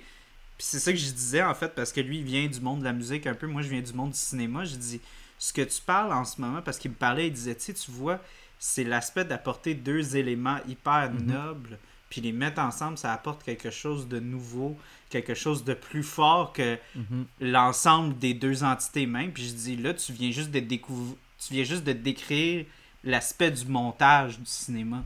Ouais. C'est 1 c'est plus 1 égale 3. Mhm. C'est ça le, le- montage en cinéma. C'est vraiment ça. C'est le fait de mettre un élément avec un autre, ça va créer une idée nouvelle. Puis quelque chose qui va être plus grand que l'assemblée des deux. euh, Tu sais, fait que. Ouais. Très profond. Fait que. Ben, c'est- comme hot, segue ça- pour- Ça vaudrait la peine que je le rencontre en plus. Je trouve ça intéressant. Tu vois, ça m'a fait juste penser à, à quelque chose que Francis. Euh, euh, euh, euh, Colin, man. Hey, moi, là, puis les, les noms, puis me rappeler des, des choses, suis épouvantable. Euh, puis euh, c'est Francis euh, Jonca de euh, Brett et Sauvage. J'étais allé le rencontrer cet été, j'étais en Gaspésie, puis j'étais allé le rencontrer, puis tel- tellement un bon Jack. euh, sais, lui, c'est l'ancien propriétaire et créateur de, de, de Pit Caribou avec, euh, avec Benoît, que je me rappelle de son nom de famille, qui a, qui a parti au Val. tu sais. Puis là, Mhm. les deux sont partis de. Ils ont vendu Pit Caribou. Il y en a un qui a fait Oval, l'autre qui a fait Brett, euh, Brett et Sauvage. tu sais. Puis euh, lui, il me disait qu'il faisait souvent des blends. tu sais. Il se garde des, euh, des bières euh, plus vieilles dans des, dans des fûts en stainless. Puis toutes des. Vraiment, c'est comme des barils en bois, mais en stainless, tu sais. Puis il s'en garde pour plus tard. Puis des fois, il goûte à une, une de ses bières, puis il fait Ah, ça serait le fun de rajouter un petit peu de ci ou un petit peu de ça, tu sais. Puis, puis souvent, c'est deux trucs qui n'ont pas de rapport ensemble. Il les met ensemble, puis il- ça donne quelque chose de nouveau, tu. Puis ça donne quelque chose de plus, ou ça amène la bière ailleurs, tu sais. Puis euh, je trouvais ça super intéressant, tu sais. Puis en plus, lui, il disait Mais là, faut que tu attendes au moins comme 3-4 mois pour que les saveurs se blendent, tu sais. Puis lui, il est tout dans la patience aussi, là, tu sais, genre de comme laisser ça aller, tu sais. Puis quand tant que c'est pas prêt, on le sort pas. ça m'a fait penser C'est à comme ça, quand même. l'antithèse d'être capitaliste dans le monde sais, c'est comme... Exactement. Euh, tu ris, t'as-tu déjà regardé... Tu connais-tu un peu les Boys? Euh, Euh, tu, tu veux dire le film? Le, le film Les Boys, là. Mais de- mettons québécois, là? Québécois, là, oui. Ouais, ouais. Ben, tu te souviens-tu dans les Boys 2, il parle à l'aubergiste euh, que Stan, il parle En- à Nantes, l'aubergiste. Ouais, ouais, ouais, qu'il parle de comment il fait des genre pizza Getty. Blend, Ah c'est- oui! C'est vrai! Moi, là, je t'entendais parler, puis j'avais juste Stan qui était comme. Fait que moi, j'ai décidé de combiner les deux. Ça fait mes plus gros vendeurs. Des fois, tu veux manger du spaghetti, des fois, tu veux manger de la pizza, puis là, j'ai décidé de combiner les deux. Ah, puis là, la française est toute à capote sur l'idée. Mais euh, ouais, non. Moi, des Euh, notes sur le- ce tournage-là. À l'époque, je, euh, je tournais, euh, je travaillais dans un. Avant, je j'étais même pas en, en cinéma. C'est comme ça que la, la- la passion du cinéma est née chez moi. Je travaillais dans un camp de vacances. Puis ce ca- camp de vacances-là, c'était un camp de- d'art- des artistes, ça s'appelait. Le camp des artistes. Puis c'était, euh, mené par. Et pro- le propriétaire, c'était Patrick Labbé. Tu sais, euh, euh, euh, Patrick Labbé, là, le comédien. Oui, Puis oui, lui, il joue là-dedans, il joue dans les boys. Puis il m'avait, il m'avait raconté l'histoire que là-bas, ça faisait tellement du bien à tout le monde parce que tu avais Marc Messier qui à l'époque était euh, la, la- la- la superstar du Québec. Là, genre, euh, c'était, des comédiens qui ne pouvaient pas marcher dans la rue. Là, ils se faisaient arrêter tout le temps, partout, partout. Puis là, là-bas, c'était des kidams. là, Personne ne les connaissait. Fait Ouais. il dit ce film-là, c'est tourné en lendemain de veille. Genre, tout le monde était tellement content. Il allait des restos, il allait dans les bars. Il était comme, hey, il y a personne qui me connaît ici. Là, je peux pisser dans la rue. Ça me, il y a personne qui va prendre une photo. Il y a personne qui va s'en rappeler. Le monde va juste dire, c'est un cave, tu sais, mais ils disent pas, ah, Marc Messier est cave, là, ça se ramasse dans les co-vedettes pendant 10 oui, ans. Oui, c'est ça, exactement. À, la, à, Oh à my ce moment-là, il était safe, tu sais, puis ils en ont profité. Hey, écoute, je pense qu'on a fait un gros, gros, euh, gros, Un gros bout. tangent sur le. Ben là, on pourrait retourner au film un peu. ben oui, mais hein. euh, Hey, parce que là, on, on- parle du. Oui, oui, oui, vas-y, vas-y. Ah non, qu'est-ce ben j'allais dire, j'avais peut-être un lien que je trouvais drôle pour revenir, parce que là, on était dans l'alcool, tu sais. Puis, Oui. euh, euh, euh, hier, je l'écoute avec ma blonde, puis elle dit Daniel Radcliffe, là, il, il- il est sobre, tu sais, depuis, quelques, depuis plusieurs années, tu sais, il a arrêté de boire. Fait que là, Mhm. euh, je fais Ah ouais, ok, ah, c'est intéressant, tu sais, puis ça reste de même. Puis aujourd'hui, je fais un peu de recherche, tu sais, puis je regarde ça, puis ça dit Ah, il est, il est sobre depuis 2010, tu sais. Puis, euh, euh, fait que j'ai Ah, ok, c'est beau, tu sais, je- ça reste de même. Puis, euh, mais dans le film, tu sais, je me rappelle que, tu sais, c'est comme. euh, ils boivent souvent, tu sais, puis là, il y a une couple de fois, là, tu sais, que let's get shit-faced, puis tout. Puis, euh, puis euh, tu sais, il demande, tu sais, lui, il dit, ah, je viendrais faire ça avec toi, là, tu sais, maintenant, elle a vraiment besoin, là, tu sais, puis là, ils font Ouais, comme une ouais, grosse quand son chum il est plus tout, là, là, on va aller faire un party, on va aller faire le party, puis tout. C'est ça, exactement. Puis euh, bref, euh, j'ai rechecké, puis finalement, son, sa première sobriété, elle s'est passée de 2010 à 2012. Puis en 2012, ça- il y a comme une rechute pendant un an, puis il a, il a comme réarrêté de boire en 2013. Le film est sorti en 2013, mais moi je bête qu'il a été tourné en 2012, tu sais. Puis que il y a comme eu Une rechute dans le eu, tu sais, film. Puis, crime, des fois, j'étais comme, crime, hey, pour un gars qui a arrêté de boire, là, il était. euh, tu sais, il était bon pour comme bien le jouer, puis tout, là, tu sais. Mais il y avait peut-être de quoi là-dedans, tu sais. Ouais, Ou ouais, ouais. Ouais, ben tu sais, tu le sais, tu travailles sur, sur des indie, plateaux. Tu. Ouais. Mais c'est ça que j'allais dire, tu sais, ces plateaux, c'est comme, ok, il n'y a pas de boisson, rien. Mais tu sais, des fois, dans les films indie, c'est comme. Ben, je veux vraiment une performance véridique. Exact. Fait que exact. là, Ils là, sont peut-être dans le bar. verre-là, là, mais-y-en. Ouais, ouais. Ils là- en prennent là, là, peut-être une coupe de shots, là. Ouais. Mais oui, non, il est, il est- ouais, il est- il- son drunk acting il était bon là-dedans. Je te, Ouais. je te le dire, là. Ouais. Mais ah, ça va rester ambigu. Mais tu vois, ça, ça me fait rire parce que euh, tu parles de ça, puis comme, moi, je pense que c'est parce qu'on est trop proche. Ok. On va rentrer là-dedans, là, parce que c'est important. Ce film-là, là, ce film-là, il est seté à Toronto. Oui. Puis, il est vraiment torontois comme film. Puis le, C'est incroyable. Le scénariste, il est Toronto, puis il, racontait dans le commentaire du DVD, euh, en passant, si vous achetez le DVD, euh, les special features sont vraiment bons comparé à d'autres. Il y a beaucoup, beaucoup, beaucoup de choses qu'ils mettent dedans. Mais euh, il parlait de justement, tu sais, là, genre les places qu'on shoot, là, c'est des places qui sont vraies, puis des places que je vois à tous les jours, là. Il n'y avait pas de location scouting, c'était vraiment comme Mhm. J- Il y, a des, il y a des scènes, là, littéralement, les cafés qu'il a écrit dedans, qui ont tourné dedans, j'ai écrit les scènes dans ce café-là. là. Ah ouais, hein? Wow. Fait que c'est fou, c'est fucké. Mais, puis moi, je trouve que en tant que Montréalais, on est tellement genre la Party City au Mhm. Canada Ouais. que ça fait bizarre de voir des Torontois faire le party à Toronto parce que moi, à chaque fois, Dégourdi.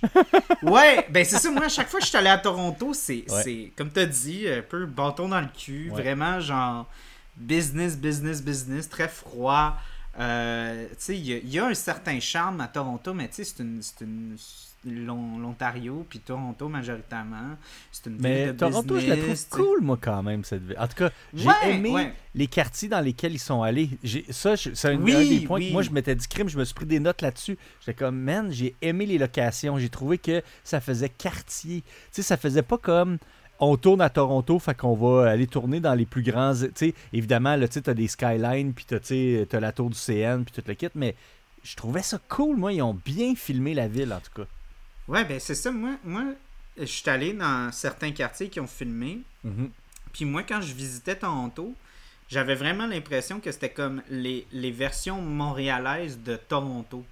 ces quartiers-là. Tu sais, les espèces de quartiers plus, euh, plus hip, euh, plus, euh, tu sais, artistiques, euh, vraiment moins sérieux. là, Moins anglais, là, tu sais, un peu comme Ouais, façon là, ouais, de, de- ouais. Ça, ça filait vraiment plus Montréal comme vibe. Puis, puis c'est juste drôle parce que plus tu regardes ce film-là, quand tu fais le détective, puis tu veux regarder toutes les instances de de- d'identité euh, euh, canadienne dans ce film-là, tu sais, tu vois le, le, le kid au début quand il regarde euh, The Thing, le film d'horreur, il y a un chandail des Canadiens de Montréal à Toronto, là, tu sais. Ben, même, que- même, euh, même Adam Driver, donné, il porte un chandail des Canadiens.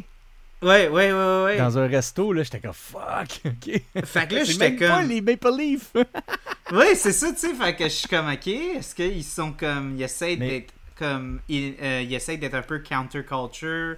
Être comme moi. ben, tu sais, Caramel Film. Je sais pas si tu l'as vu, C'est mais ça, Cara- oui, Caramel Film, c'est montréalais.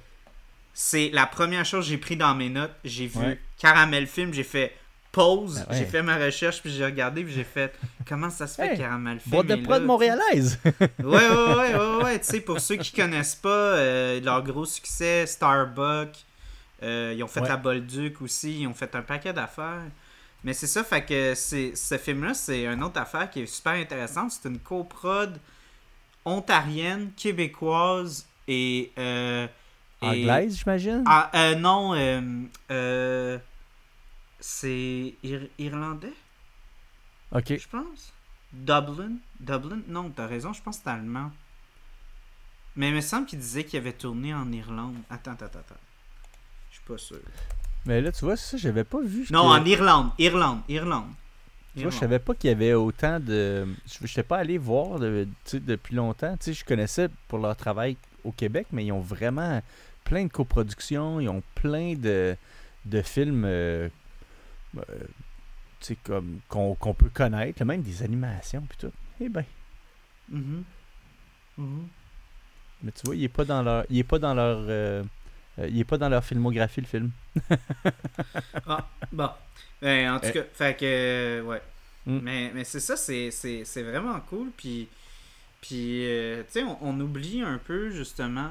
ben, je pense que aussi, tu pourrais sûrement en parler un peu, mais au, au Québec, on essaie Mm. tellement d'être dans notre petite bulle que souvent, c'est vraiment plus facile quand on s'allie avec d'autres, euh, d'autres provinces, justement, avec l'Ontario, avec le Québec, euh, aller faire une coprod, tu sais, comme je suis allé à un marché du film, puis les, les, les Français puis les Belges sont vraiment ouverts à faire des coproductions, justement, pour justement essayer de faire lever des projets beaucoup parce que c'est difficile de développer des projets vraiment seul. Mais on dirait Ouais. que quand tu approches ton gouvernement, tu te dis Ah, ben on va faire une coprod avec la Belgique, la France, avec l'Ontario, là, ça devient comme plus intéressant, là, tu sais. Puis là, ben, on peut aller chercher un petit peu plus d'argent, tu sais. Ah ben, euh, écoute, euh, j'avais jamais eu de cette réflexion-là par rapport à ça, mais peut-être que je sais que euh, au Québec, j'ai l'impression, moi, que c'est beaucoup les instances qui décident de qui fait, va faire les films. Il n'y a pas beaucoup d'argent qui vient euh, du, privé, là, que on, ose très peu, en fait. Fait que euh, ça, ça finit par être crissement tout le temps le même film, là, ou, ou quelque chose d'un peu similaire, puis peut-être que de s'allier à d'autres fait qu'on va chercher d'autres saveurs. Mhm, Peut-être. mhm. Mais j'avoue que ça, euh, je sais pas trop. Mais c'est intéressant. Moi, je trouve ça Ouais. intéressant Oui, parce que justement, c'est comme on a, on a comme un film qui, à l'extérieur, malheureusement, a pas eu un gros succès. Ben, il a pas, il a pas récupéré, malheureusement. Euh, Ouais. Budget d'11 millions, box-office de 8.5, fait que tu break même pas even. Mais en tant que tel, c'est un très bon film. Puis euh, c'est un film, tu sais, qu'on sent un petit peu comme le film qu'on a parlé, qui pourrait avoir un peel assez large, tu sais. Ouais. Très bien écrit, euh, vraiment une bonne chimie entre les personnages. Mais euh, je tiens à dire que malheureusement, je pense qu'une des raisons pourquoi ce film-là n'a pas eu de succès, c'est l'aspect très cru du dialogue, beaucoup de sexualité. Ouais. Euh, Ouais, même beaucoup le de marde. ça, j'ai Ouais, noté. ouais. Il pas de parler de caca d'Elvis, man, tout le long. Là. Ben, en fait, euh, dans les commentaires, il disait que fallait qu'il fasse attention parce que une des choses qui ressortait le plus, c'était par rapport à se faire de- une, donner une poursuite, c'était justement le caca d'Elvis. Ah, Puis, ouais. euh, c'est pour ça que si tu portes attention, euh, Daniel Radcliffe, il dit I read online que c'est ça qui arrivait avec le caca d'Elvis. Parce que s'il disait que c'était basé sur des faits, il aurait pu se faire poursuivre par euh, Oh, l'entité de, de, de Elvis, Mais sa non. famille, puis tout ça. Fait qu'il y a des, il y a que des avocats qui sont passés là-dedans puis qui ont fait comme dude, elle va pas là. Ben, là. ben, des gars de prod ont clairement comme des Ouais. avocats de prod ont clairement comme fait ils ont flagué ça puis ils ont fait yo yo yo yo ça là ça peut nous coûter On très pas cher avec Elvis. ouais ouais, ouais. tu veux pas que le, le- le- tout le monde de Graceland débarque à Toronto Ouais, pour ça. faire un- un- un- une poursuite fait que ouais c'est pour ça qu'il il dit mais en même temps c'est cocasse je trouve ça le fun je me souvenais pas pantoute de ça euh, après l'avoir revu C'est oui drôle, man. En plus, euh, tu sais, je sais pas, j'ai comme. euh, J'ai comme. Au début, je me suis dit, je sais pas pourquoi, mais j'ai assumé que, mettons, euh, euh, Zoé Kazan était canadienne, tu sais. Mais en fait, elle est pas du tout canadienne. là. Euh, Elle, elle est née euh, à LA, tu sais. Mais c'est Mackenzie Davis, elle, vient de Vancouver. C'est la- c'est ça. Dans le elle est gros. née dans- à elle est née à Ottawa en- Ah ouais, ok. Ben, elle ça dit euh, lieu de naissance Vancouver dans, dans, dans ça, mais anyway, Ah ça ouais? se peut. Ah, Mais- je pense qu'elle a vécu à Ottawa parce que quand je parle, j'entendais le commentary, il disait Ah, tu sais, elle vient d'Ottawa, euh, pis tout. C'est ça que les gars tu sais, ça fait que puis- ça fait que Crime, c'est vraiment comme c'est un film canadien à Toronto avec personne qui vient de Toronto, tu sais, comme c'est tout- tous des acteurs américains ou anglais, tu sais, internationaux, tu sais, finalement. Ben, juste pour en parler un petit peu, c'est un casse de malade, ce ce Mhm. film-là. C'est complètement fou. Puis, comme on disait, c'est beaucoup le l'espèce de. euh, l'espèce de lancement de plusieurs carrières. Tu sais, Daniel Mais même Radcliffe. Raph Spall aussi, là. Ouais, mais Daniel Radcliffe, ça faisait pas longtemps qu'il faisait des films indie, là. Ouais, Il ben, sortait c'est comme on le connaissait dans une affaire. Il, il venait de se sortir de- des derniers films de, de, de Harry Potter, là. Mhm, mhm.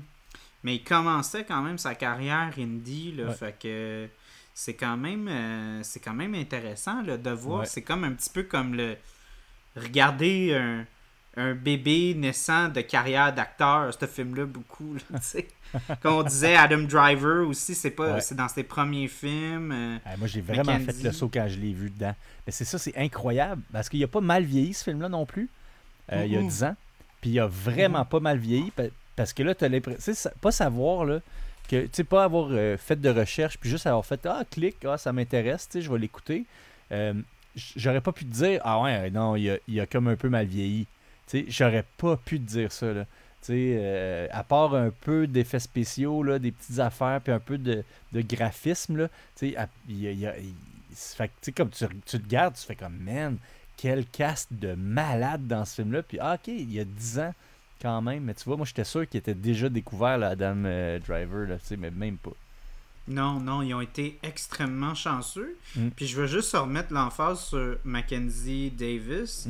parce que euh, justement comme j'ai dit on a fait un épisode d'un film qu'elle était dedans euh, The Martian puis The Martian c'était une méga production de Ouais. 2015 Ouais. fait que on parle de deux ans plus tard puis quand j'écoutais le commentary là, elle racontait que quand elle tournait ce film là c'était comme son deuxième long métrage Hmm. était quand elle a appris qu'elle recevait le rôle elle était partie en, en, en road trip avec son chum, puis elle pensait même pas qu'elle allait payer son loyer, là, tu sais. Elle était vraiment, là, au bas, bas, bas, bas, là, tu sais.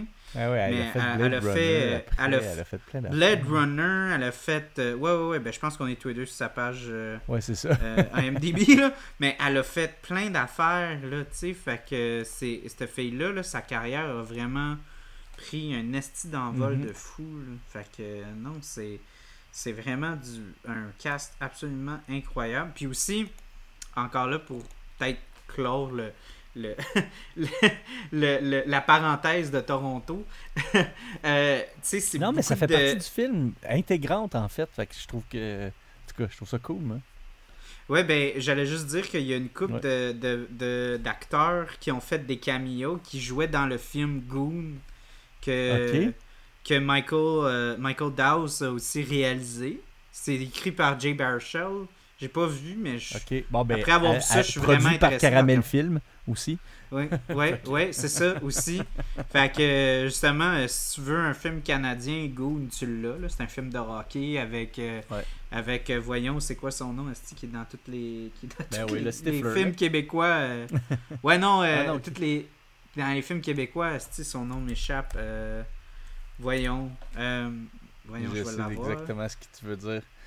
Tu vas pas me laisser, hein? un- Marc, Puis il y a un nom, Marc-André euh, Grondin. Exact. Puis Ouais. dit, il y a un nom composé. Ben oui, Marc-André Grondin, encore là, un acteur absolument incroyable. J'adore Marc-André Grondin. Mais, tu sais, fait encore là, c'est le fun. Moi, j'aime ça. Les...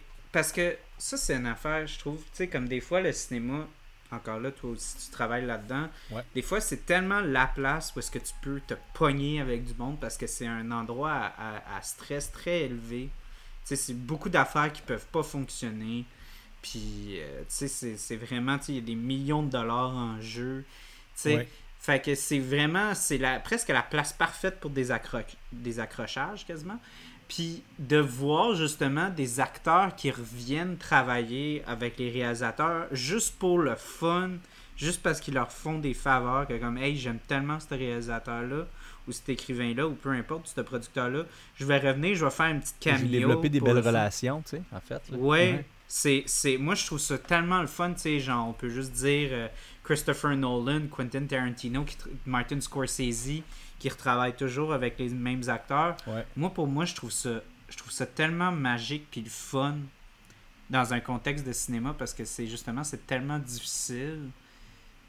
Puis d'être capable d'être comme hey j'ai eu tellement une belle expérience, je voudrais revenir. Moi je trouve ça, moi je trouve que c'est personnellement, ça, ça prouve que tu es un bon réalisateur. Ouais, ou quand, ou, ou, tu sais, ou, ou sinon, c'est, tu sais, des fois, je, je dirais aussi qu'il y a le côté, euh, quand c'est facile avec quelqu'un, tu sais, parce que c'est plus difficile avec les gens, mais quand c'est facile avec quelqu'un, t'as le goût de, tu sais, comme t'as rien besoin de te dire, t'es sur la même longueur d'onde, tu sais, la communication est tellement plus facile, ou tu peux aller tellement plus loin quand t'as confiance, quand, quand tu, te comprends, tu sais, euh, puis à biologiquement, entre êtres humains, il y en a que tu comprends mieux que d'autres, tu sais, fait que, fait que, tu sais, j'imagine qu'il y a ça aussi un peu, il se trouve, tu sais, ce monde-là, tu sais, puis, moi ça, j'y crois vraiment beaucoup, là. C'est a presque avec poétique ce que tu dis là.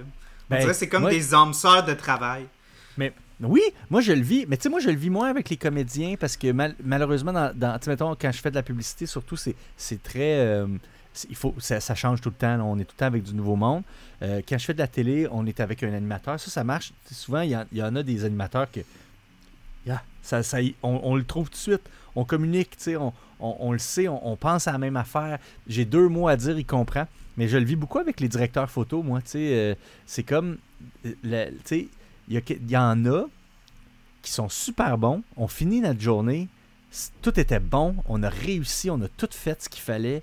Mais toute la journée, on n'est pas comme sa même longueur d'onde. tu sais, On misère. Hey, on s'en va en gros plan. Là, il, lui, mettons- et, tu sais, je dis des affaires geeks, là, mais tu sais, mettons, on- OK, on s'en va en gros plan. Parfait. Lui, il sort, euh, il sort la, la 35, puis il s'approche du comédien. Tu sais, la 35 mm, puis il s'approche du comédien. Puis je suis comme, Hey, non, non, non, attends.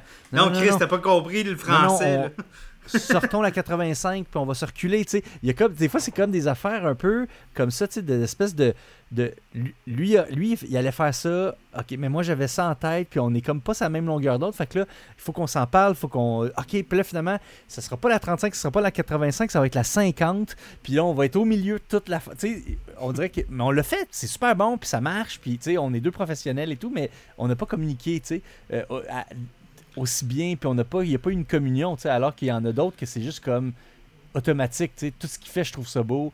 Euh, dès qu'il sort de quoi, j'étais comme, c'est hot, euh, tout ce qu'il fait, c'est- ça marche, on se dit deux mots, puis euh, il a déjà compris, puis on n'a même plus besoin de se parler, il y, en a de même, fait j'imagine que ça doit faire ça avec des comédiens quand tu as vécu de quoi pendant longtemps, des 30 jours, ça, c'est une chose que j'ai jamais faite, de tourner avec des comédiens 30 jours de suite, ou, des films américains, c'est 6 mois, là, euh, que tu dois développer des espèces de, de bond là, tu très, très, très, très puissant, tu sais. Puis après ça, ben, ça doit être difficile Ben à, aussi, à briser. tu t'entends aussi des histoires d'horreur de comme Ouais, les ouais. réalisateurs qui sont pas capables de sentir les, les acteurs. Puis comme t'as dit, là, t'es pris des mois avec, Des tous les mois. jours, genre du, Ouais, du 9 à 9 le soir. Puis t'es comme, exact. ah, sacrifice. Puis, veux, veux pas, c'est des gros égaux aussi, Ouais. souvent dans ce genre de situation-là aussi, des fois. Fait que, non, ben, moi, je trouve ça. Ben, ce que tu parles en ce moment aussi, je pense, c'est la chimie Ouais, qui est importante, tu sais. La chimie au travail. Puis souvent, c'est, je trouve que c'est quelque chose qui se fait lancer souvent dans, dans les films. Ah, les acteurs, ils ont une bonne chimie. Ah, ils ont une bonne chimie, ils ont une bonne chimie. Puis c'est comme. Des fois, là, t'es comme. Veux-tu bien fermer ta gueule? Parce que, comme. Des fois, là, c'est pas vrai que les acteurs, ils ont de la chimie. C'est, c'est rendu presque Ouais. une gimmick que les gens, les critiques Ouais. vont dire Ah, eux, ils ont tellement de bonne chimie Ouais, ensemble. Mais En fait, les vrais. réseaux sociaux, tout le monde le- en parle, fait que là, on est- on n'arrête pas de, de comme le pousser dans la gorge du monde, en fait. Ouais, mais non, pour de vrai, la, la chimie, je pense, c'est quelque chose qui se développe pas tout le temps. Puis tu peux faire un bon film sans qu'il y ait une chimie incroyable. Ouais. Mais je pense que tu as une coche de plus, tu sais, comme... Puis je pense que toi puis moi, ben, peut-être surtout moi, parce que c'est moi, des fois, qui t'impose les films qu'on fait, là. Mais on, on dirait qu'on choisit des films que les acteurs, ils ont vraiment des, de la bonne chimie. là. Ouais. Tu sais, The Big Sick, euh, Blue Hey, Valentine... ben, Blue Valentine. Euh, ce film-là, tu sais, parce que bien des gens qui disaient Ah, ils ont une bonne chimie, ils ont une bonne chimie. Puis des fois, j'utilise ce point-là un peu, comme un peu comme négativement, mais c'est pour arriver à un point. Comme ce film-là, ils ont vraiment une bonne chimie ensemble. Ouais. Ouais. Mais Puis pour avoir comme ce ma- dialogue-là, puis cet échange tellement. Tu sais, là, ils sont. ils échangent, ils, ils, ils sont tout le temps en train de se rétorquer, de se faire des petites mimiques. ouais, c'est reply, reply, reply, reply, Ouais, reply. C'est sûr qu'il y a de la chimie. Est-ce que je t'ai coupé, mais c'est sûr que la chimie est incroyable avec ça, tu sais. Mhm. Non, mais c'est juste parce que, tu sais, des fois, je trouve que c'est un mot un peu trop facile Mm. à dire, puis il y a un peu trop de monde qui l'utilise. Puis là, c'est rendu au point qu'on l'utilise tellement qu'on sait plus comment le reconnaître. Parce que c'est rendu tellement. euh, euh, tu sais, l'idée est tellement saturée de qu'est-ce que c'est de la chimie, mais pour de vrai, eux, je trouve qu'ils ont vraiment. Daniel Radcliffe puis euh, Kazan, ils ont Mm. vraiment une très très bonne chimie ensemble. Ouais, vraiment. Puis, Puis il y a bon, des scènes puissantes là, de ça.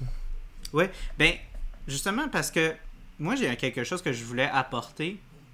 Parce que j'ai pas réécouté. Des fois j'écoute nos, nos, nos podcasts pour te ramener des éléments d'un coup que les auditeurs vont revenir sur l'épisode. Mais je me souviens que ça m'avait marqué euh, quand on avait parlé de The Big Sick parce que tu voulais aborder euh, un aspect un petit peu plus éthique euh, Ouais. par rapport à ce que c'est être euh, tu sais, les, les rôles qu'on joue dans nos relations, puis comment que toi, dans ton temps, c'était d'une façon, dans mon temps, c'est différent. Puis Ouais. tu voulais comme aborder ce sujet-là, puis j'arrêtais pas de te dire, attends, attends The Big Sick. Parce que The Big Sick, c'est ça, tu sais, c'est un petit peu...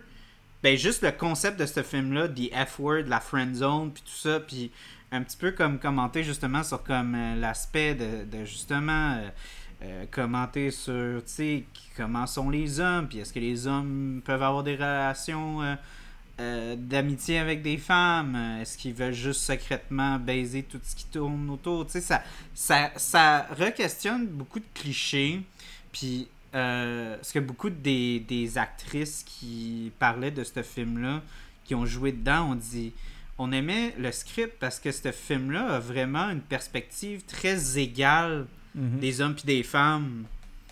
Comme il n'y a pas juste comme la perspective masculine sur ce genre de problème-là, de, de discussion-là.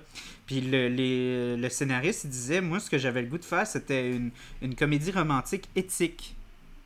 Comme vraiment parler de l'aspect éthique des romans, de la romance humaine. Puis encore plus dans un contexte présent, tu sais, comme le, le, le 21e siècle, là, tu sais, c'est ou même si on peut dire euh, ma génération, le 2010 passé, tu sais, un peu le genre de euh, le, le monde des réseaux sociaux, euh, de- Tinder, ça va de même. On voit les, les échos qui sont là, là, tu sais. Puis comme on peut dire, euh, toi, ce que tu avais dit sur The Big Sick, c'est comme moi, dans mon temps, tu allais dans un bar, tu croisais une fille, puis tu, voulais la Frencher à la fin de la soirée. on est plus dans le même contexte, puis ce film-là, on dirait qu'il aborde ça un peu, tu sais, justement, de comme comment est-ce qu'on peut être un homme dans 2023 puis être respectable puis pas être considéré comme un trou de cul qui veut juste mhm. fourrer tout ce qui bouge ou peu importe.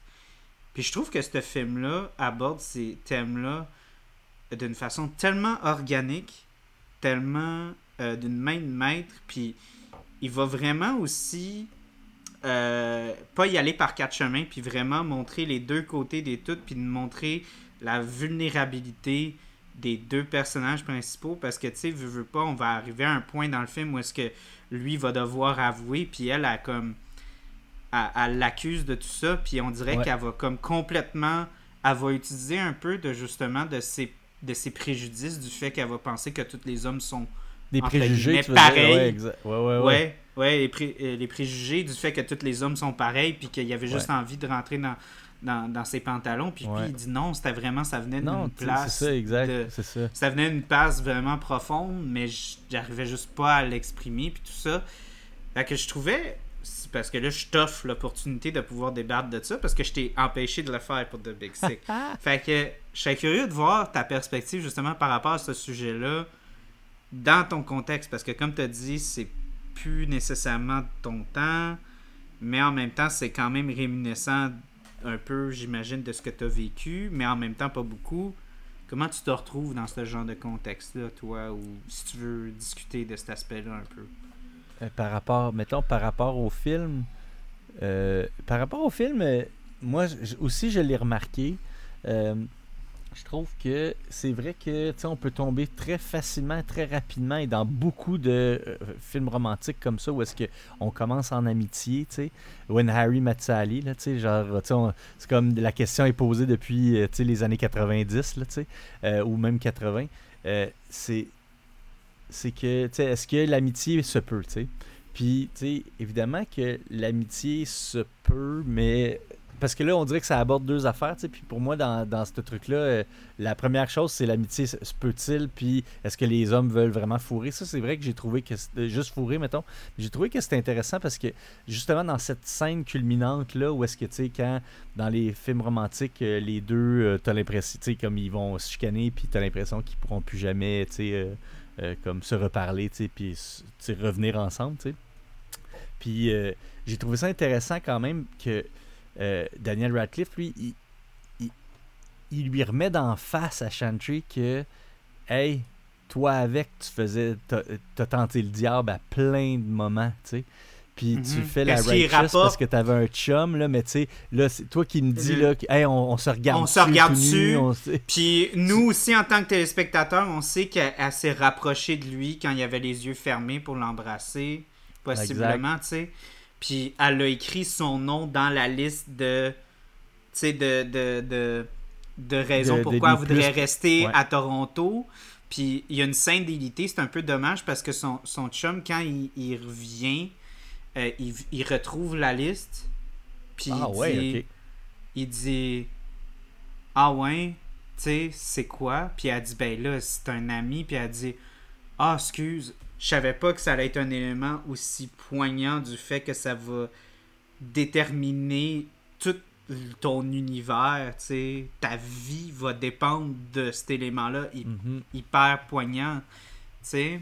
Puis lui, on dirait que dans ce genre de commentaire-là, un petit peu réductif, il est comme. On est en train de presque comme dénigrer la puissance de l'amitié aussi.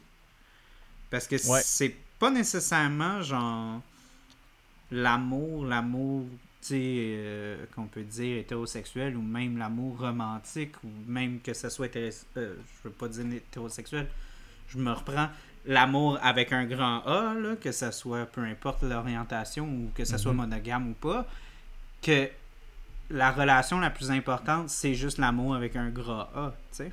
Ouais. Puis des fois, c'est pas ça. Tu sais, ça peut être l'amour de ta famille.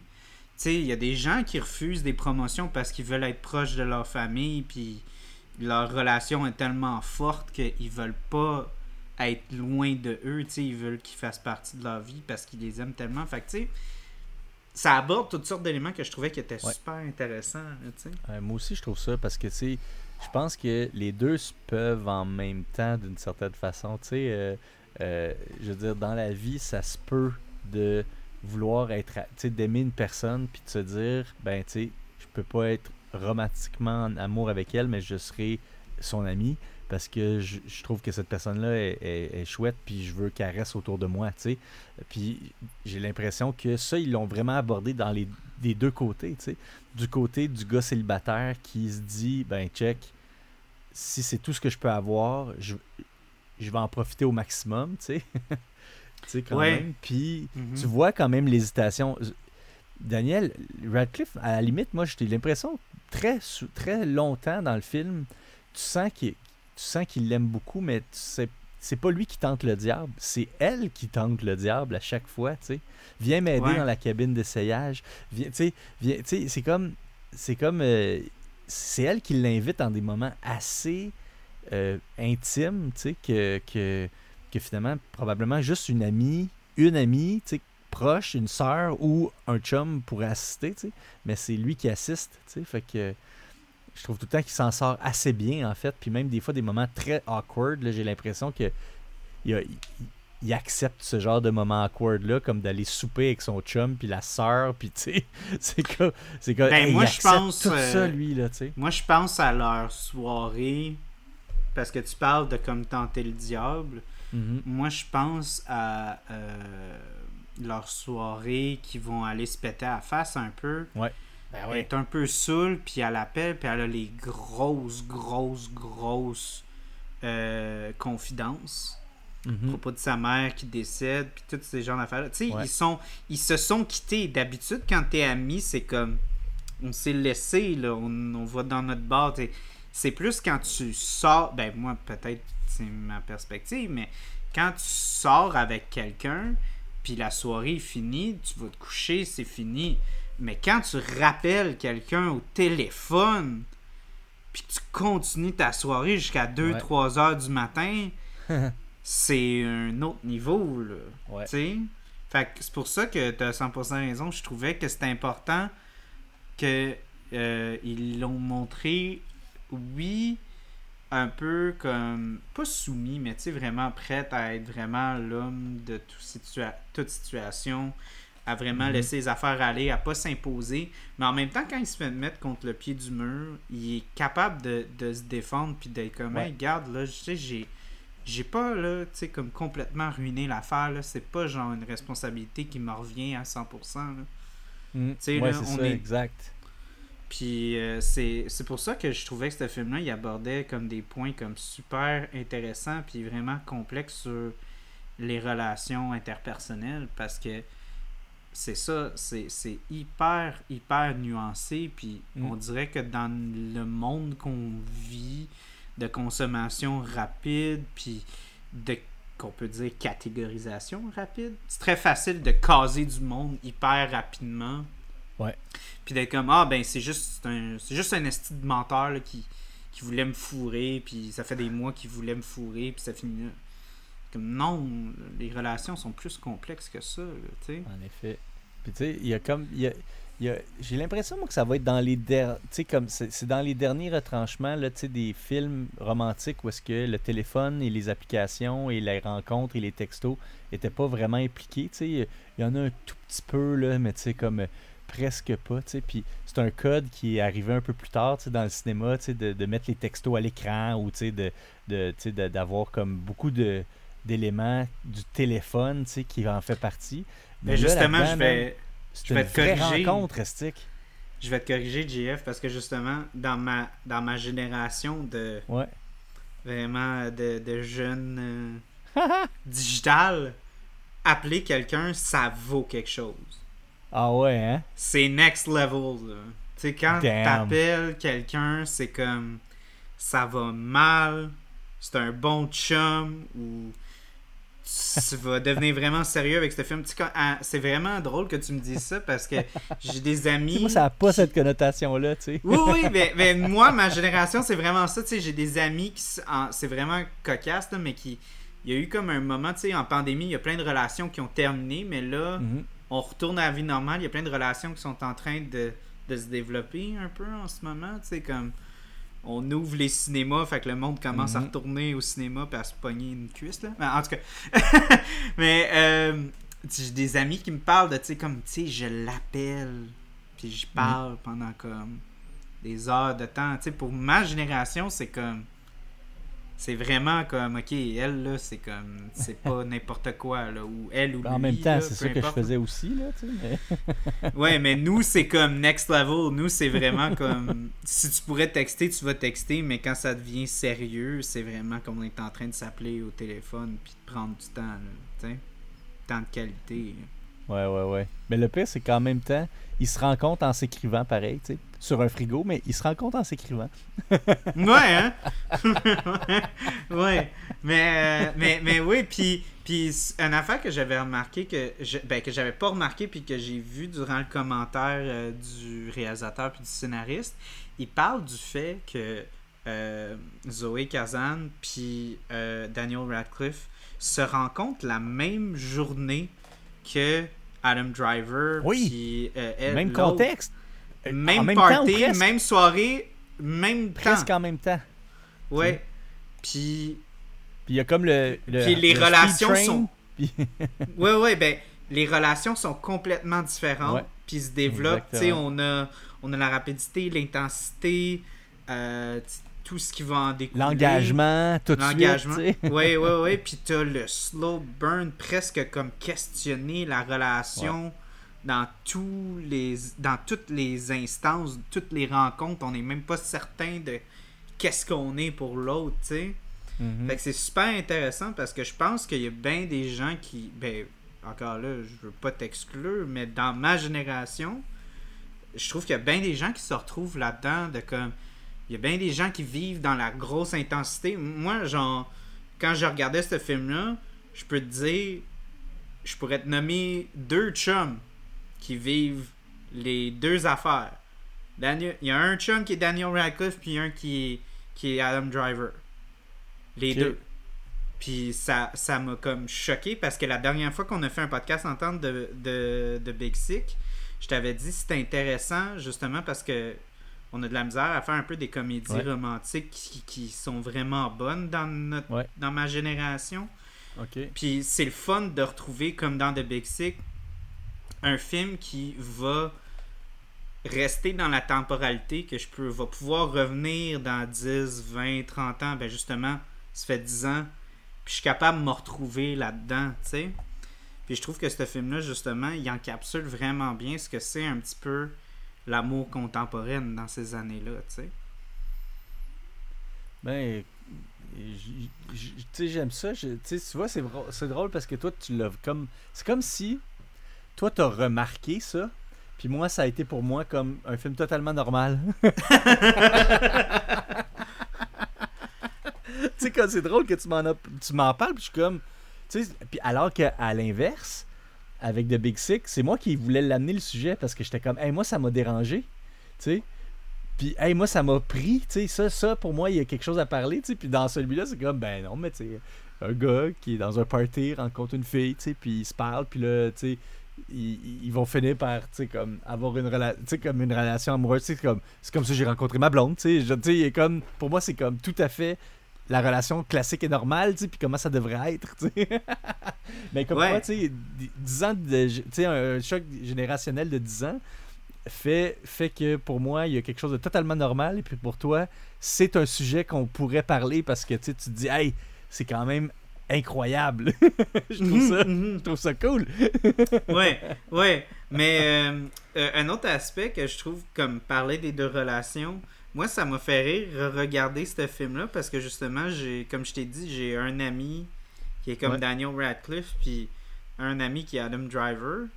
Euh, moi, je me suis assis puis j'ai regardé le film puis j'ai dit, hey, moi je suis comme un, je suis li- littéralement 50-50 en tant que personne, je me retrouve beaucoup dans 50% Daniel Radcliffe puis 50% Adam Driver. Parce que j'ai comme l'espèce de drive d'intensité à certains instances. Puis souvent, quand mes amis. Comme honnêtement, à chaque fois qu'Adam Driver parle à Daniel Radcliffe, j'ai l'impression que je parle à, à un ami qui vient me demander des conseils. J'ai comme la même genre d'agressivité hyper. euh, hyper comme vas-y euh, ou fais rien Ouais, ou ouais, fais là, tout là tu sais là. ouais, ouais, ouais, ouais, ouais. J'ai un peu ce genre d'attitude-là. Mais dans mes. Dans, quand je, je tombe un peu dans, dans mes relations euh, très personnelles, je retombe un petit peu dans le Daniel Radcliffe, un peu le genre de. Pas le gars qui va se faire marcher dessus, mais le gars qui va pas s'imposer trop, trop. Ouais. Euh, fait que c'était vraiment bizarre à regarder comme, comme film parce que je m'identifiais aux deux gars, mais dans différentes instances. J'étais comme. Ça, c'est 100% moi, mais ça, pas pantoute. Puis là, quand l'autre arrivait, ça, c'est 100% moi, mais pas pantoute l'autre aspect. fait que je sais pas pour toi comment tu t'es retrouvé euh, dans les deux personnages masculins là-dedans, parce qu'ils ont quand même une forte présence. là. Ouais, ouais, ouais. Ben, euh, tu sais, il y a le côté, euh, le côté de Daniel, de, de Adam, euh, Adam Driver qui est comme, tu sais, euh, YOLO, tu sais, puis go, on se pitch, puis euh, je réfléchis pas, tu sais, euh, euh, que, que j'ai peut-être pas autant comme ça, mais en même temps, le côté entreprenant, tu sais, le, comme le côté comme positif, on avance, on y va, on le fait, euh, tu sais, on réfléchit pas trop en même temps ça peut tu sais c'est ça c'est qu'en fait je pense qu'on est c'est le yin puis le yang là tu sais ils ils ont juste comme ils ont juste vraiment exposé les deux tu sais mais ah c'est dur comme question je sais pas quoi te répondre j'ai l'impression que ça doit dépendre de la personne tu sais genre euh, il y a des tu sais mettons là si Daniel Rad- Radcliffe avait connecté avec Mackenzie qu'est-ce que Ah! ça aurait fait quoi tu sais? Hmm. Est-ce que ça aurait fait euh, plus. ça aurait été plus vite? Tu sais, euh, je, je sais pas, tu sais. Ouais, t'as raison que c'est la parce personne? que- tu sais, C'est-tu la ouais. chimie des deux, tu sais? Mhm, mhm, T'as raison Parce là-dessus. que j'ai déjà, été Daniel Radcliffe, j'ai déjà été Adam Driver, tu sais, finalement, selon la. Selon la fille que j'ai La fille.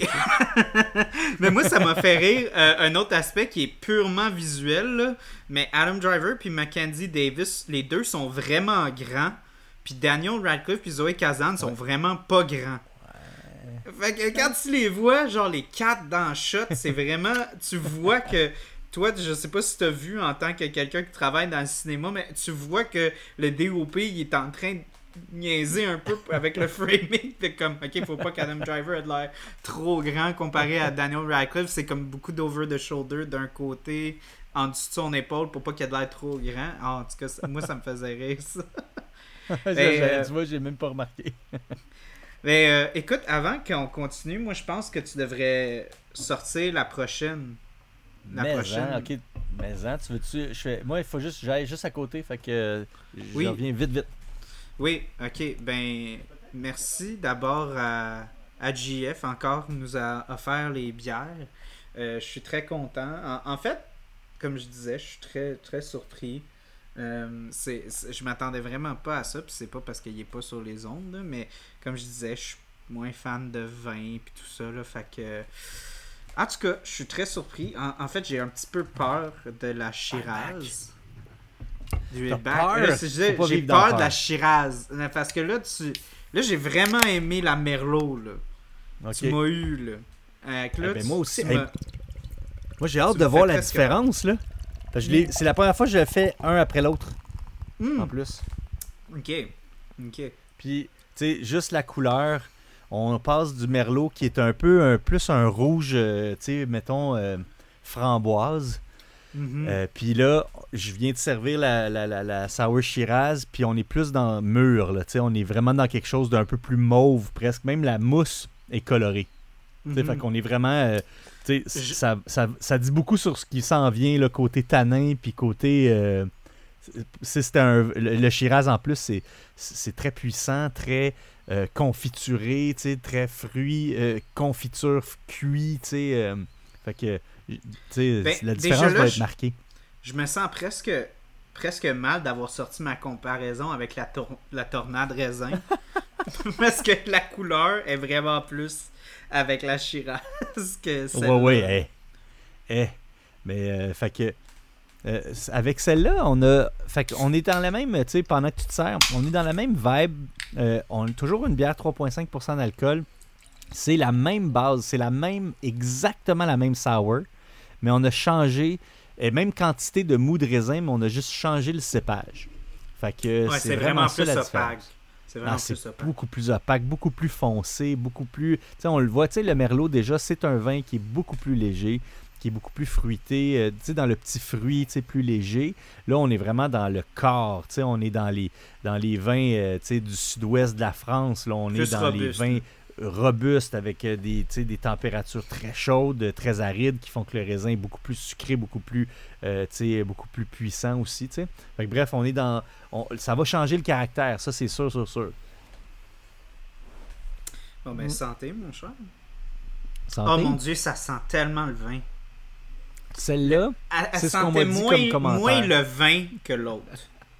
L'autre, ça sentait ce que tu décrivais un petit peu fruits rouges, presque framboise, mais ça, là, c'est tanin, tanin, tanin, tanin. Ouais, ça, ça tu, tu, mais, tu vas voir que tu as une attaque encore vineuse, puis tu as une finale encore plus maltée.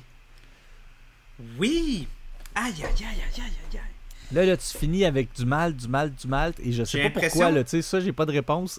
J'ai l'impression que je bois un verre de vin, puis je prends un bonbon euh, caramel. Tu sais, les, les, les Weathers, là. Que, ouais, mm. C'est vraiment ça. Les Weathers Original. Mm Ah, c'est pas méchant. Mm. C'est pas méchant. C'est bien quand même. Puis, tu vois, qu'est-ce que je dis? On est beaucoup plus sur une bière tannique parce que là, tu as vraiment beaucoup plus de. Le raisin, même avec une coupe de gorgée, là, on s'en reparle dans, mettons, 5-6 gorgées, là, mais dans la bouche, là, tu vas le sentir, l'espèce de côté vin qui reste à la limite. Là, tu vas aux toilettes, tu aurais l'impression de te regarder dans le miroir et te dire ah, J'ai-tu les, les, les, lèvres rouges, comme quand tu bois du vin rouge qui tache là, On est vraiment plus là-dedans. Mais je trouve ça super intéressant. Deux affaires, deux produits, pas à l'opposé, mais vraiment pas pareil. Puis tout ce qu'on a changé, c'est un cépage. dans le monde du vin, tu parles, comme dans les ben opposés du vin. Parce que la base de bière est la même. Ouais. Mais moi, il y a quelque chose, un petit détail que peut-être c'est peut-être anodin, mais tu as mis l'IBU à 100. Euh, pas à 100, excuse-moi, à 10 pour la Merlot, puis à 5 à la Shiraz. C'est-tu parce que le sucre résiduel est plus présent dans la non, euh, Shiraz? J'ai euh, j'ai juste coupé du houblon parce que je trouvais que ça servait à rien d'en mettre. ah, ok. que on a, on a c'est aussi simple que ça. On a coupé un peu, euh, on a baissé l'IBU euh, parce qu'on voulait que ça soit dérisoire comme, comme apport en, comme dans la bière. Mais t'enlèverais complètement le houblon puis tu, tu saurais que la bière, il n'y a pas de houblon. Puis ça, moi, je c'est pas moi je trouve pas ça très bon une bière sans houblon tu sais fait qu'il en faut quand même tu sais mais mais mm-hmm. vraiment petit à, petite dose dans ça. Shit. Puis c'est bon. Ouais. Ok ok. ben, je la préfère à l'autre. moins ça. Non non non non je la préfère à l'autre. Ok. Ah ok ok. Ce que je disais de l'autre c'était encore plus accentué Mhm. Tu as vraiment pris les éléments que j'aime pas du vin, puis tu les as soustraits, mais tu as gardé tous les éléments que j'aime du vin, comme tous les aspects qui ternissent mon expérience quand je bois du vin. Mhm. Tu les as comme remplacés par les éléments que j'aime dans la bière. J'aime ça, tout ce qui est malté. J'aime beaucoup le sucre résiduel. J'aime ça, une bonne rousse irlandaise. J'aime ça, des stout, pastry stout.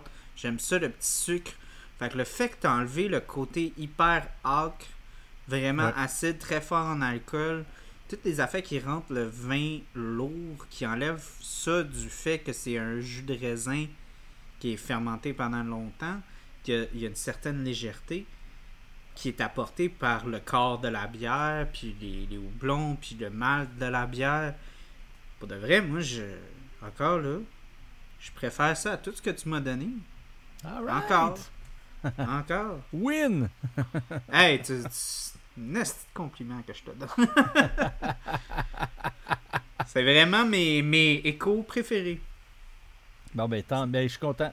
Je suis content. Merci. Euh, puis, euh, euh, faut que j'enlève mon chapeau aux brasseurs Alex puis Jean-Luc qui font aussi une sale job de, de brasser des, beaux produits super constants puis de qualité.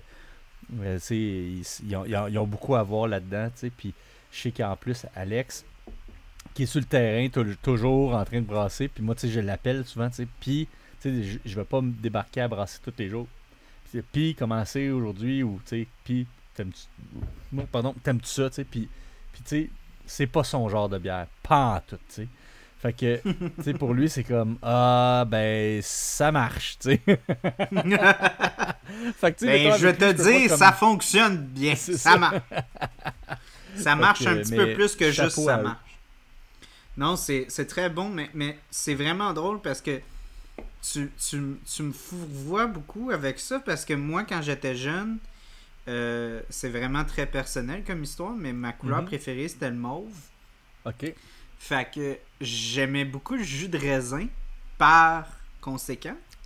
Ah, à cause de la couleur. À cause de la couleur, parce que tu sais, quand t'es enfant, tu penses pas vraiment, tu sais. C'est comme, ah, c'est mauve, j'aime ça. Mais ça, même, ça a goûté la marde, je l'aurais bu, puis je l'aurais préféré pareil. Mais ça a donné que j'ai vraiment eu comme une grosse. Tout, tu sais, les sluts, les bonbons au raisin, tout ça, c'était. Je capotais, c'était mon préféré. Hum. Puis là, quand je suis arrivé dans la vie adulte, j'ai été très déçu du vin. Parce que justement, c'était J'étais comme, ça, ça fonctionne pas. Fait que c'est pour ça que. c'est pour ça que j'ai comme ramené la tornade, parce que la tornade, c'était comme une espèce de comme entre-deux d'aspect, comme vraiment, comme il y avait le euh, sucre, puis tout. Euh, mais mais, mais c'est ça, mais là, avec cette bière-là, comme je te dis, t'as tout sous stress que j'aime pas du vin. Puis t'as gardé tout ce que j'aime de la bière là-dedans. Ah, ben. Fait que je te remercie. C'est. C'est. Tu vas faire. Puis ça, ça me fait capoter parce que euh, quand je conseillais des, des, clients, tu sais, je conseillais euh, souvent. Euh, bon, là, j'utilise l'exemple du chum et sa blonde, mais ça peut être l'inverse, tu sais. souvent, il y en avait un qui aimait la bière, l'autre non. Puis j'aimais ça conseiller celui qui aimait la bière. Mais j'aimais aussi conseiller la personne qui aimait pas la bière. Puis souvent, la personne était très réticente à dire ah, non, non, non, moi, j'aime, moi, j'aime pas la bière. Puis je suis comme. Je disais souvent, c'est pas vrai ça. Tu peux pas pas aimer l'art, tu peux pas pas aimer le cinéma, tu peux pas pas aimer la musique. Il y a certains styles, il y a beaucoup de styles que tu peux pas aimer. Je respecte ça. Mais quand on travaille sur quelqu'un, que tu analyses vraiment, que tu vas dans toutes les, les sphères de goût et tout ça, puis surtout maintenant avec la bière au Québec, il y a tellement de variétés puis de le, style est, retravaillé, retravaillé, retravaillé. Moi, je dis toujours, il y a une bière pour tout le monde. Puis ça, ça changera. On, devrait être fiers de ça. Il y a une bière pour tout le monde. Aujourd'hui. En effet. Puis c'est pour ça que moi, à chaque fois, moi, c'est presque le client qui m'intéresse le plus. C'est celui qui aime pas la bière. Parce que j'aime ça. Il, il trouver. Il, il trouver, puis de faire sa journée. De le voir revenir presque en courant à boutique dire Hey, toi là, toi là, tu m'as donné quelque chose là que j'aurais jamais cru, là, que j'aurais aimé ça. Puis j'ai aimé ça. Puis je suis comme Ok, on en trouve-tu non Ok, mais ok, on va essayer d'en trouver non. Puis là, ça devient comme une espèce d'aventure, essayer de trouver autre chose. Mais ouais, non, fait que comme je te dis, t'as comme trouvé, je suis peut-être le client que tu recherchais pour le reste de ta vie. Avec cette bière-là. Mais pour de vrai, j'ai, vraiment. Euh, tu, m'as, trouvé avec ça. Tu vois, moi, ça m'est arrivé une fois dans ma vie de faire quelque chose comme ça parce que moi, j'ai jamais travaillé dans une boutique, mais il y a longtemps, longtemps, longtemps, j'avais eu une date qui avait pas marché du tout avec quelqu'un. On est allé au resto dans un apporter votre vin, puis la fille, elle m'avait dit J'aime pas le vin en partant, tu sais. Euh, parce qu'à l'époque, on se parlait au téléphone. Qui était accroché sur le mur. on, avait, on, on, avait géré au téléphone, bon, ça va, à, à tel resto, oui, ok, à telle heure, ok, parfait, va cool. Puis là, ah, c'était à apporter votre vin. Elle dit, ah, ben, je, vais m'amener d'autres choses parce que j'aime pas ça le vin, tu Puis là, j'avais vu ça comme un défi, tu d'y amener du vin qu'elle pourrait aimer, tu Puis euh, j'avais le pire, c'est que j'avais acheté, j'avais demandé au conseiller, j'avais acheté quelque chose que je connaissais même pas. Puis à la fin, elle a fait comme Ah, j'aime ça, le vin finalement, tu sais. Ah, yeah! Là, tu sais que c'est un bon conseiller. Là, tu sais que c'est un bon conseiller. ouais, ça a été la seule victoire de cette soirée-là. Euh, ben écoute, félicitations sur cette bière. Euh, pour de vrai, c'est vraiment, euh, c'est vraiment incroyable. J'aimerais ça retourner un petit peu sur l'aspect torontois. Parce que j'avais une couple de, de, notes par rapport à ça. Ben déjà, le film, il est shooté à Toronto l'été. Puis il y a bien des gens ben, qui vont tourner l'Ontario fin automne. Tu sais, un peu. Pas vraiment durant l'été. Puis les réalisateurs parlaient de ça, puis ils disaient, ils disaient, tu sais, de un, genre les gens sont pas habitués à voir Toronto dans cet œil-là, tu sais, de voir aussi verdoyant, mhm. aussi vivant. Tu sais, c'est vraiment plus qu'un aspect très très froid d'habitude. Mais c'est vrai que dans les séries américaines, dans les films et tout ça, quand ils filment Toronto, ils filment pour le centre-ville, ils filment pour l'aspect qui ressemble à New York, ils, ils, ils, ils filment pour le dans le fond, le, béton, tu sais. Mhm, mhm. Il y a ça mhm. aussi, là, tu sais. il y a une scène, il y a une scène que elle et sa soeur sont sur la beach. C'est à Toronto, est-ce là? Ouais. Tu penses que c'est à Malibu, là, genre en, Floride, là. Mais c'est pas ça pas tout, là. Puis euh, c'est malade, là, quand tu y penses, là. Mm. Que, que, que c'est ça. Mais, mais c'est vraiment, euh, tu sais. Fait que moi, je trouve ça vraiment le fun parce que je pense que c'est la même affaire ici au Québec. Ben, nous, à Montréal, puis Québec aussi, euh, à Québec, puis, puis, euh, euh, puis, Montréal, aussi, un peu dans le Vieux-Port, c'est souvent utilisé pour des villes européennes parce que mhm. ça, ça, ressemble un petit peu à l'architecture est un petit peu. Mais quand tu commences à filmer Montréal vraiment, puis même les régions du Québec. Je sais pas si tu as vu le film Les Affamés de Robin mm, Aubert. Ça fait longtemps que je veux le voir, puis je l'ai pas vu encore. J'aurais dû te passer le Blu-ray aujourd'hui. ah, man. Parce que c'est tourné dans les régions du Québec, puis pour de vrai, la, l'aspect magnifique des, des, des, régions québécoises, l'aspect large, euh, tellement la, la, beauté des arbres à perte de vue. C'est, c'est vraiment quelque chose qui est difficile à retrouver. Ça, c'est très Robin Aubert aussi. là. Mm-hmm, ça, c'est, mm-hmm, mm-hmm. cool de lui. là. Ouais. Ouais. Puis euh, j'ai trouvé ça le fun venant de. Ben, c'est juste drôle parce que Montréal et Toronto ont quand même une assez forte rivalité historiquement, tu sais. Mais je trouvais ça mignon, justement, d'avoir comme une espèce de film style Love Letter à Toronto. Je trouve ça beau, moi.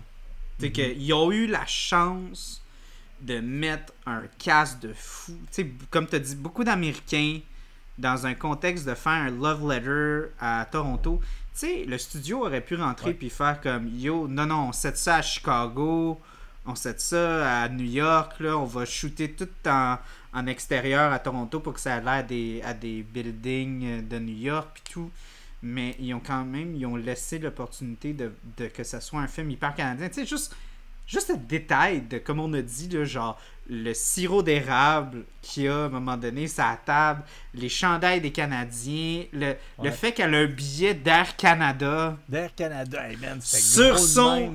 oh my god, ça, ça fait. Puis. Euh, j'avais j'avais regardé un, un, documentaire justement qui parlait de la représentation afro-américaine la puissance de se retrouver. Mhm. C'est tellement difficile. Puis juste justement, le contexte afro-américain, c'est encore plus profond parce que on parle pas juste de comme euh, un, un, bout de pays. On parle d'une ethnicité, puis qu'une culture, puis l'aspect racial. mais acceptation finalement. De fait de se retrouver mm. comme Hey, c'est comme j'ai des billets comme ça, moi, quand je vais en voyage, tu sais. C'est vraiment, c'est valorisant. C'est valorisant. Tu te dis, hey, j'existe moi aussi. Dans ce contexte-là. Ça vaut la peine que ça soit dans un film. Tu sais. ouais, ouais, ouais, ouais. Il y a un aspect de validation là-dedans qui est vraiment fort. en plus, tous des Américains, tu sais, c'est ça. Ben, c'est ça, mais les Américains. des Américains. les Américains, ils comprennent pas ça. Puis souvent, quand tu vas euh, aux États-Unis, puis t'essayes d'expliquer. Puis ma soeur, euh, justement, elle étudie aux États-Unis, au Texas. C'est l'aspect que les.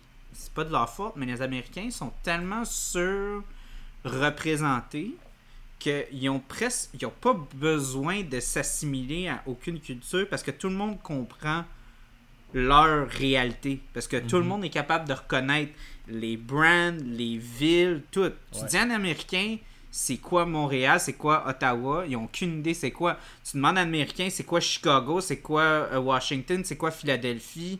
Tu demandes à un Américain, c'est quoi l'Alberta, il a aucune idée de quoi tu parles. Mhm. Tu sais? Exact. Fait que c'est ils sont un peu victimes de ça parce qu'ils sont tellement surreprésentés que tu sais ils ont Ouais. pas besoin ils peuvent aller n'importe où dans le monde ils, ont- ils peuvent aller n'importe où dans le monde puis les- le monde ils savent tu sais qui dit ah moi je viens Ouais. d'une ville en Philadelphie quelqu'un en Inde va savoir c'est où Ouais, tu sais. comme ah ouais, ok, ok, ok. Puis ils savent à peu près exactement c'est où ta map, là, ou presque. là, Mhm, tu sais, mhm. ouais, exact. Fait que de voir la représentation de fait, comme tu as dit, euh, hey, nous, on existe aussi. On est dans un petit coin de pays. Dans notre coin de pays, les billets, c'est Air Canada qui les ont. C'est ça. Puis, tu sais, même quand ils s'envoyaient des lettres, c'était des timbres canadiens. Ça- ça- Il y avait un aspect comme hyper nostalgique là-dedans. Ouais.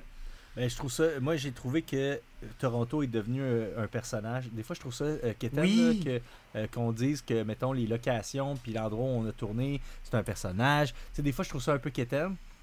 Mais je l'ai vraiment filé comme ça dans ce film-là.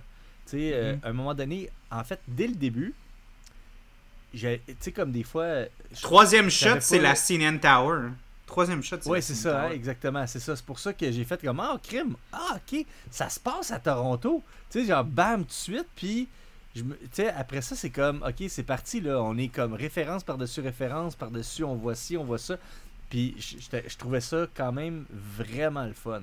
Puis, je me suis dit, c'est, ça fait partie intégrante de l'approche de réalisation de ce réalisateur-là. Tu sais, il a voulu montrer Toronto comme, comme il l'aime, tu sais, je pense. Puis ça passe, ça marche.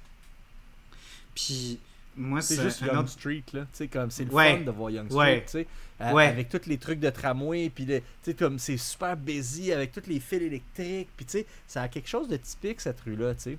Puis Mhm. euh, super bien dépeinte. Puis c'est juste des walk and talk là, dans ces rues-là. Ils Ouais. marchent, ils marchent. Puis, euh, Ça aurait pu être n'importe quoi, là, ça aurait pu être Ouais. filmé en studio. On, va euh, on aurait rajouté un background un peu blurry Mm. de d'une rue vraiment urbaine, euh, Ouais. euh, gén- généraliste, là, puis ça, la scène aurait fonctionné pareil. Exact. Mais l'aspect d'avoir intégré cet aspect-là, ouais. ouais, ça donne une identité, un, un aspect tactile à la chose, là, tu sais. Ouais. Puis c'est drôle que tu parles de ça parce que euh, moi j'ai comme une espèce. Ils ont, ils ont parlé d'un aspect comme vraiment de, de. uncanny un peu. Parce que euh, il y a la scène quand ils vont montrer de Princess Bride.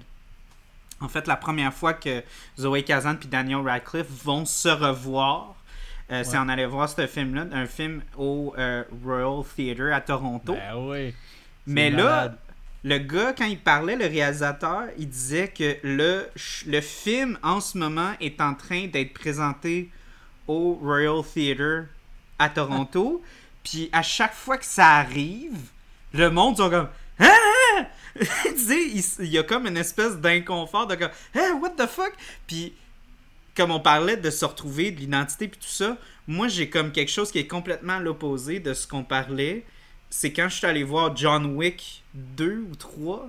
Ok. Il y a, il y a une scène dans qui est sur Sainte-Catherine qui ont tourné là, juste sur le coin de Victoria's Secret puis vers tu vois dans la chute le Cinéplex euh. Banque Scotia puis Ouais. j'ai regardé le film dans le Banque Scotia Ok. puis moi, j'ai fait. Ah! C'est bien bizarre, tu sais. Puis en plus, dans ce film-là aussi, ils ont, ils ont vraiment tourné à Montréal. Il y, a, il y a plein, plein, plein de shots qui sont dans le métro euh, Place des Arts aussi parce que la luminosité est vraiment weird. Fait que ça a fait plein d'effets euh, super intéressants quand il y avait des batailles puis tout. Mais ce que tu parlais justement, c'est complètement l'opposé maintenant. C'est Mm. ça s'il n'y a pas d'identité, l'identité, on la crée nous-mêmes parce que dans ce contexte-là, c'est comme Ah non, c'est juste une ville comme une autre, c'est juste Ouais. un métro comme un autre. Ouais. Mais nous, juste à cause qu'on sait, littéralement, on a mis les pieds là, Ouais. on le sait que c'est là. Ça mais- prend toute une autre, une autre euh, connotation, tout un autre Mais même là, nous, tu sais. Mais il y a une déconnexion parce que le, le film valide pas ça. Ce film-là, le, le film qu'on parle aujourd'hui, valide ça.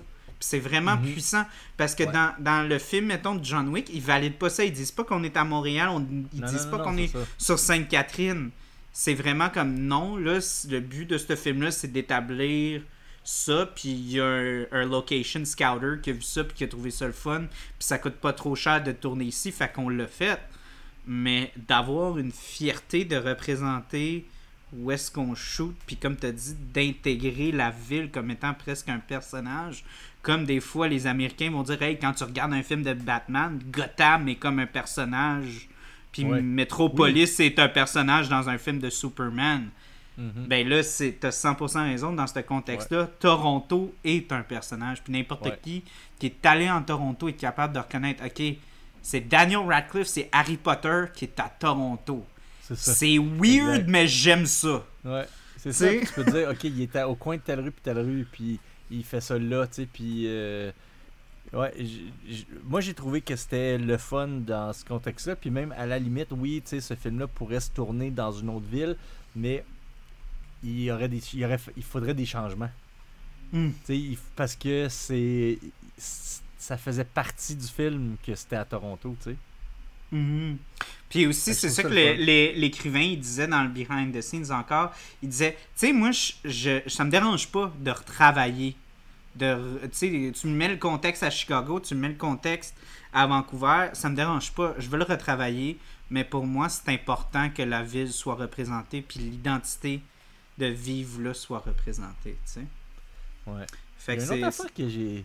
Oui? Ah, excuse, je pensais que non, fini. non, vas-y, vas-y, vas-y, j'allais sauter. Ben non, mais il y a une autre affaire que j'ai trouvée, tu sais, pour, pour sortir de la ville, puis de ramener, mettons, à, à l'écriture du film, tu sais, puis euh, que j'ai l'impression que, tu sais, comme, euh, t'as vu la référence à Spider-Man, tu sais, dans la salle de dans la salle d'essayage, là, tu sais, euh, où est-ce que il est en train d'enlever la robe, puis là, tu sais, il a juste, il découvre la bouche, puis tu sais, il y a comme, c'est presque tourné pareil, tu sais.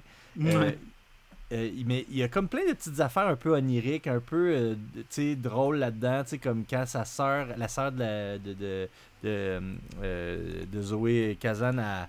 Ah, en passant, sa, sa soeur, là, Megan Park, là, excellente dans ce film-là. là. Oui, en effet, je suis très Elle est d'accord. vraiment bonne.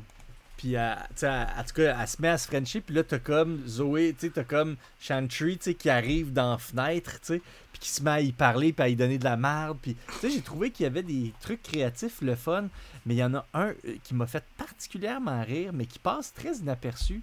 C'est quand euh, il Daniel euh, Radcliffe il est invité à aller souper chez euh, Zoé avec la sœur, avec le chum, puis qu'il tombe par la fenêtre. Oh, attends, attends, attends, euh, attends, j'ai une bonne histoire là, à- à- par rapport à ça, qui ont dit dans le commentary, fait que t'aurais jamais remarqué ça. Mais il y avait une annonce pour un, un- un show, comme une pièce, euh, qui était une adaptation d'Harry Potter dans la cabine téléphonique, juste à Hein? côté de qui est tombé. Puis Nice. ils, étaient- ils ont voulu l'enlever au début parce qu'ils étaient comme on veut pas se faire poursuivre, tu sais. Puis ils ont dit non, Ouais. non, on a un film avec Daniel Radcliffe, on le garde. On va prendre le risque d'avoir une poursuite de. Ça, de je sais plus c'est qui, je pense c'est-tu Warner Brothers qui ont les droits de, Mhm. de Harry Potter. Mais ils ont dit on va prendre le risque de se faire poursuivre parce qu'on peut pas avoir Daniel c'est trop beau pour être vrai ce genre de coïncidence mais oui vas-y vas-y vas-y continue Mais c'est parce qu'il y a comme. Tellement qu'il y a comme euh, une espèce de. Tu sais, l'humour dans ce film-là passe par des dialogues, par des petites niaiseries, par des. des tu sais, comme des, des réponses, des. Juste des petits commentaires qu'on dirait que le monde il se marmonne. Tu sais, il y a beaucoup de choses comme ça dans ce film-là qui, qui, qui vient tout le long. tu sais. Puis il y a une fois, tu sais, c'est. euh, euh, quand il est dans, ils sont dans l'ambulance. Puis euh, là, tu sais, euh, euh, Raph Spall, tu sais, il est tombé de la fenêtre, puis là, il est, là, il est dans l'ambulance, puis tout. Ben, il chante, euh, il chante Holy Night. Dans- puis, Ouais. Mais tu sais, comme, on n'est pas Noël, là, c'est comme l'été. Puis, tu sais, comme la, la, la, la, sœur, euh, la sœur euh, Megan Park, elle, est en train de bouffer. tu sais. Là, puis là, tu sais, il y a comme une espèce de bordel qui, qui, qui, qui commence à arriver, tu sais, comme t'as genre euh, Daniel, Daniel Radcliffe qui, qui parle à Megan, qui est comme dude. tu manges, tu sais. Puis là, après ça, Zoé, elle la capote. Puis là, tu cotes à Raspal, qui lui est comme. Tu sais, puis j'étais comme, est-ce que c'est comme des bordels, tu sais, qui ont créé, tu sais, puis ça va vite, là, c'est juste fini de même, ça passe comme du, du bruit de fond, tu sais, mais j'étais comme, man, ça vient de où, ça, tu sais, c'est-tu comme... Moi, Parce qu'il est drôle, blonde, Raspal, ce euh, gars-là, il est drôle, tu sais, mais c'est sûr qu'il a comme une est, espèce est- de... est paramédic, puis je te dirais Ok. qu'à tous les jours, elle me raconte des situations que tu marquerais ça sur papier, que ça serait hyper stressant, puis il n'y aurait pas, il y aurait pas d'humour qui pourrait se retrouver là-dedans, mais elle arrive à... Ben, elle n'a pas le choix parce qu'elle va faire comme 5 Ouais. interventions par jour. Aïe, Elle doit aïe. trouver l'humour là-dedans parce Mhm. que elle peut pas, tu Ben peux oui. pas survivre sinon, tu Ben sais. oui. Fait que moi, ça, Ça me fait juste. la carapace. Ouais, fait que moi, ça m'a juste fait rire parce que, comme t'as dit, genre, il y a comme l'aspect de comme. Elle va manger, puis, puis tout, tu sais, comme, mettons, ma blonde, elle va être en urgence, puis elle va comme commencer à mettre une toune dans le tapis, puis elle va mettre les sirènes sur le beat de la toune. Juste pour comme, tu sais. Moi, je suis comme Chris Babe, t'as quelqu'un qui est en train de mourir derrière, puis elle comme. Elle, elle, comme, Ouais, elle pense à, à mettre la switch sur la sirène. tu sais, elle amène une elle amène une disco dans le tapis, puis elle va mettre genre euh, Turn the beat around, puis là, elle va comme mettre le beat là-dessus, tu sais. Je suis comme, oh my god, babe, je sais pas quoi tu fais ça, tu sais. Mais oui, tu sais, fait que c'est drôle les, aspects cocasses. Euh, mais moi, je vais te corriger un petit Ben, je vais pas te corriger, mais je vais, je vais te renchérir sur autre chose. Moi, je pense que mon un aspect qui m'a fait comme un de mes plus gros rires dans ce film-là, ça a été justement, je veux qu'on mette de l'accent sur euh, Megan Park parce que ça m'a tellement Ouais. fait rire qu'on commence la scène avec elle qui genre qui se vide le cœur sur comme son ex qui a comme trom- qui l'a trompé avec une Mhm. grad student puis elle, elle, elle est elle est tu sais elle est elle est démoralisée elle a un gros coton ouetté tu sais elle est pas sexualisée là pour deux scènes Ouais, puis c'est c'est une femme absolument magnifique, cette fille-là. Euh, Cette fille-là, elle est tellement belle. Puis là, elle va aux toilettes en sachant qu'il y a un, un- un gars célibataire qui s'en vient au souper. Puis elle se transforme en une version comme... On dirait qu'elle avait tout ça en dessous, comme en, en urgence. C'est comme son, son batsuit sexuel. C'est ça. Genre, c'est son batsuit sexuel de comme, genre, hey, c'est un coup qu'il y a un beau gars qui arrive, j'ai mon petit tank top, puis mon, euh, tu sais, mon petit- mes jeans moulantes, puis on va être, oh my god, j'étais comme, ben voyons donc. Puis là, elle commence à être super colleuse, puis dire, hey, Ouais. salut. Allô? Je, je la vois se retourner sur une scène de même, ça me faisait pisser de rire. Puis tu sais, savoir aussi le contexte que lui, il veut clairement sortir avec Zoé, Zoé Kazan. Puis en plus, on a ce contexte-là. Ben, tu parlais de comme mettre des couches, là. En plus, Ouais, ouais. t'as le chum qui fait sa routine de comme Yo, t'es mieux de pas euh, fuck ma blonde, tu sais, avec son couteau pis tout. Mais que ça se revire complètement contre lui, c'est c'est puissant. Tous ces éléments-là, c'est puissant. C'est comme le, c'est comme euh, dans The Office, le, le, le dinner party qui devient comme Ouais. un, un fiasco. C'est la même crise d'affaires dans ce film-là. Ce souper-là est un fiasco total, tu sais. Ouais, c'est ouais, ouais, c'est malade. Cette, cette- cette scène-là me fait capoter. Puis aussi, moi, euh, je tiens à dire, euh, vu que c'est un podcast, puis ça va être immortalisé pour toujours, euh, moi aussi, quand, quand j'ai rencontré mes beaux-parents, mon beau-père m'attendait avec un gros couteau de chef. Quoi? Ouais, Il a fait ça? ouais, ouais. Et il Eh, me là, moi, le goût parlait pas faire beaucoup. ça au chum de mes filles. Il me parlait pas beaucoup, il répondait pas vraiment à mes questions, puis euh, il m'attendait avec un couteau de chef. Puis une des choses qu'il m'a dit durant la soirée, il m'a pas parlé beaucoup, puis il a sorti un, un, un, un circulaire de Canadian Tire pour me montrer comment les armoires à, à fusil étaient en spécial, parce qu'il y avait des carabines. Fait que... Nice. nice. Puis, est-ce que Fait tu as chance que la mère... Hein? Oui, j'en reparle souvent, puis... euh, est-ce c'est que c'était le fait fun? exprès? Oh ouais, Il a il, fait disait que c'était le fun? Il disait que c'était le fun? il dit je capotais que j'avais du fun avec toi? parce que ça fait 5 ans là, quand même qu'on est ensemble. là, mais une chance que le- la belle-mère était là parce que j'aurais pas parlé euh, beaucoup avec ma belle-femme. pas pu continuer ça. Ouais. Mais moi, ça m'a juste fait rire parce que justement, comme première fois que je rencontrais la famille, c'était exactement le même contexte. Mais euh, lui, il s'est pas foutu du jalapeno dans la face comme un con. fait que, euh, ouais. Mais c'était super cocasse. J'ai trouvé ça le fun. Euh, euh, Il y avait un aspect que je, je voulais te parler euh, parce que on parle de cinéma puis on parle de technique. Tu te rends tu compte que ce film-là, moi, c'est ça qui c'est bizarre, ça m'a ça m'a choqué. Comment c'est comme ce film-là, il est un peu comme Roméo et Juliette, mais contemporain dans le sens que les barrières sont plus politiques ou sociales, sont, sont presque établies sur l'aspect genré, sur les attentes qu'on a, sur nos relations interpersonnelles, si on peut dire. Tu sais, c'est plus rendu une question de ah, tu peux plus être avec elle parce qu'elle n'est pas de la même religion que toi, ou peu importe. C'est plus la réalité qu'on vit en ce moment, tu Mhm. sais, dans un contexte hyper contemporain. Mais là, c'est le, le problème aujourd'hui, je pense, de chacun, c'est personne ne sait où se mettre, où- où- à quoi s'attendre. On fait plus confiance à personne. C'est vraiment ça la peur d'aujourd'hui, c'est vraiment de comme est-ce que on est sur la même longueur d'onde? À chaque fois que je parle à des amis qui sont célibataires, ils sont toujours comme je sais pas et où cette fille là ou ce gars là est-ce qu'il me niaise? Est-ce qu'il il- il- Mhm. est-ce qu'il il- est-ce quand il me dit ça est-ce qu'il dit la vérité ou est-ce qu'il couche à droite à gauche? On dirait que on fait plus confiance à l'un l'autre. C'est la peur est rendue envers nos relations. Puis je pense que c'est ça le, Mhm. Le motif de Roméo et Juliette, c'est ça que ce film-là, je trouve, encapsule vraiment bien. C'est notre peur de notre relation envers l'autre. On a peur de, de trahir l'autre, si on peut dire. Ou d'être trahi soi-même, en fait, peut-être. Aussi, oui. Je sais pas.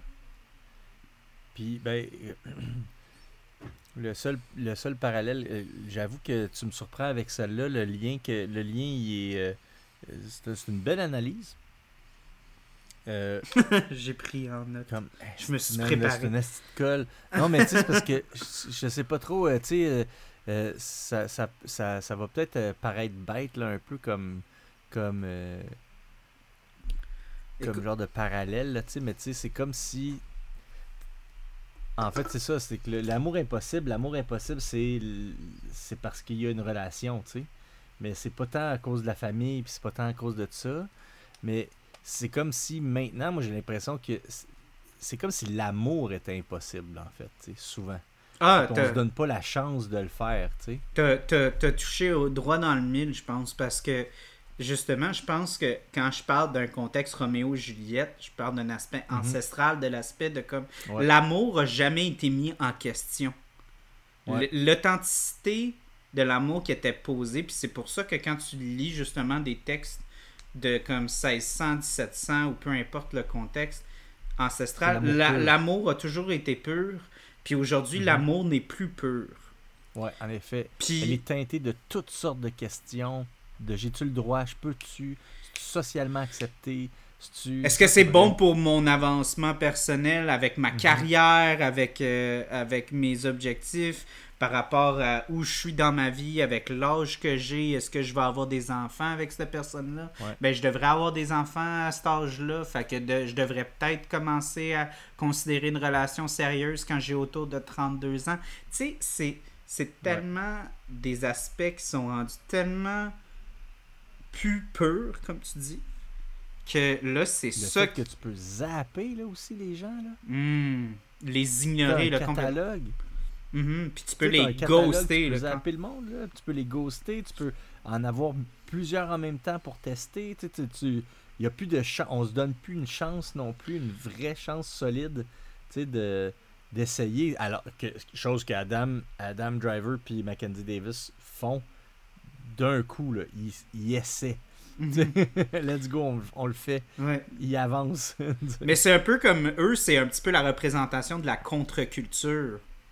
Un peu, tu sais, essayer Mhm. de comme aller contre euh, ce qui est établi, d'essayer de briser toutes les espèces de, de normes établies, d'être comme Ah, nous, on est vraiment à l'opposé, on va aller contre les normes, on va se marier, puis tout ça. Tandis qu'aujourd'hui, c'est comme t'as des relations qui sont même plus. Ils vont avoir des enfants sans se marier parce que t'as l'impression qu'ils ont eu des enfants parce qu'ils devaient avoir des enfants sans même être certains. Tu sais, comme il parlait de justement l'établissement du mariage, d'arriver Mhm. devant tout le monde et de clamer devant tout le monde cette personne-là, c'est pour la vie, ça va être pour le meilleur et pour le pire, les gens sont plus capables de rentrer dans ce genre de perspective-là de je ne sais pas si je vais être capable d'être avec cette personne-là pour le meilleur ou pour le pire. Je peux avoir une- un enfant ou deux avec elle, mais je peux pas faire ce genre de garantie-là, tu sais. ouais. Fait que c'est c'est, euh, c'est vraiment. euh, C'est pour ça que je trouvais que c'était poignant, justement, de montrer ces personnages-là, parce que justement, c'est pas à l'eau de rose, puis c'est pas cliché dans ce film-là. Ça montre justement les réalités de veux, veux pas, tu sais, comme justement l'avancement professionnel. Tu sais, ça, ça rentre dans ce genre de contexte-là, là, parce que son chum, que ça fait cinq ans qu'ils sont ensemble, il part pendant six mois, puis il y a possiblement une, une aventure avec quelqu'un au bureau à cause de Ouais. ça. Elle, euh, comme, ben là, est-ce que je vais comme continuer à avoir une relation avec mon chum de longue date? Est-ce que je suis capable d'avoir une relation avec l'autre? Parce qu'il est juste présent? Tu sais, c'est, c'est tellement d'éléments qui sont complexes. J'ai trouvé que c'était, c'était tellement bien apporté. Parce que c'est vrai. C'est vrai, hein? Mhm. Mais tu vois, même, ça me fait penser, euh, ça c'est dans la vie de maintenant, mais j'ai rencontré quelqu'un euh, dernièrement qui me racontait que lui, il est célibataire, 36 ans, euh, puis il est sur les sites de rencontres, puis euh, le gars est en arrêt de travail parce que euh, ça va pas bien dans la vie. tu sais. Mhm. Puis, euh, puis euh, il y a des bonnes raisons en plus. Ben, tu sais, comme même, je, dirais socialement, il y a des bonnes raisons. Tu sais, comme l'affaire, t'es fait comme, mais oui, c'est évident que tu as besoin de ce moment-là. Tu sais, C'est ce que je veux dire parce que je pense que tout le monde a, une bonne raison si tu as besoin de le faire. Mais, mais tu sais, comme vraiment, la raison, elle est euh, évidente, de pourquoi il doit le faire. Puis, bref, il disait que parce que, euh, à cause de son statut, les filles sont euh, rebutées euh, très rapidement, fait qu'ils passent ra- rarement la deuxième date. Parce Mhm. que c'est comme les premières choses qu'on va poser, c'est socialement, tu fais quoi, t'es où, Euh, tu travailles dans quoi, qu'est-ce qui arrive, puis ça fait partie des premières questions posées, donc ça fait partie des premières choses qu'il va raconter.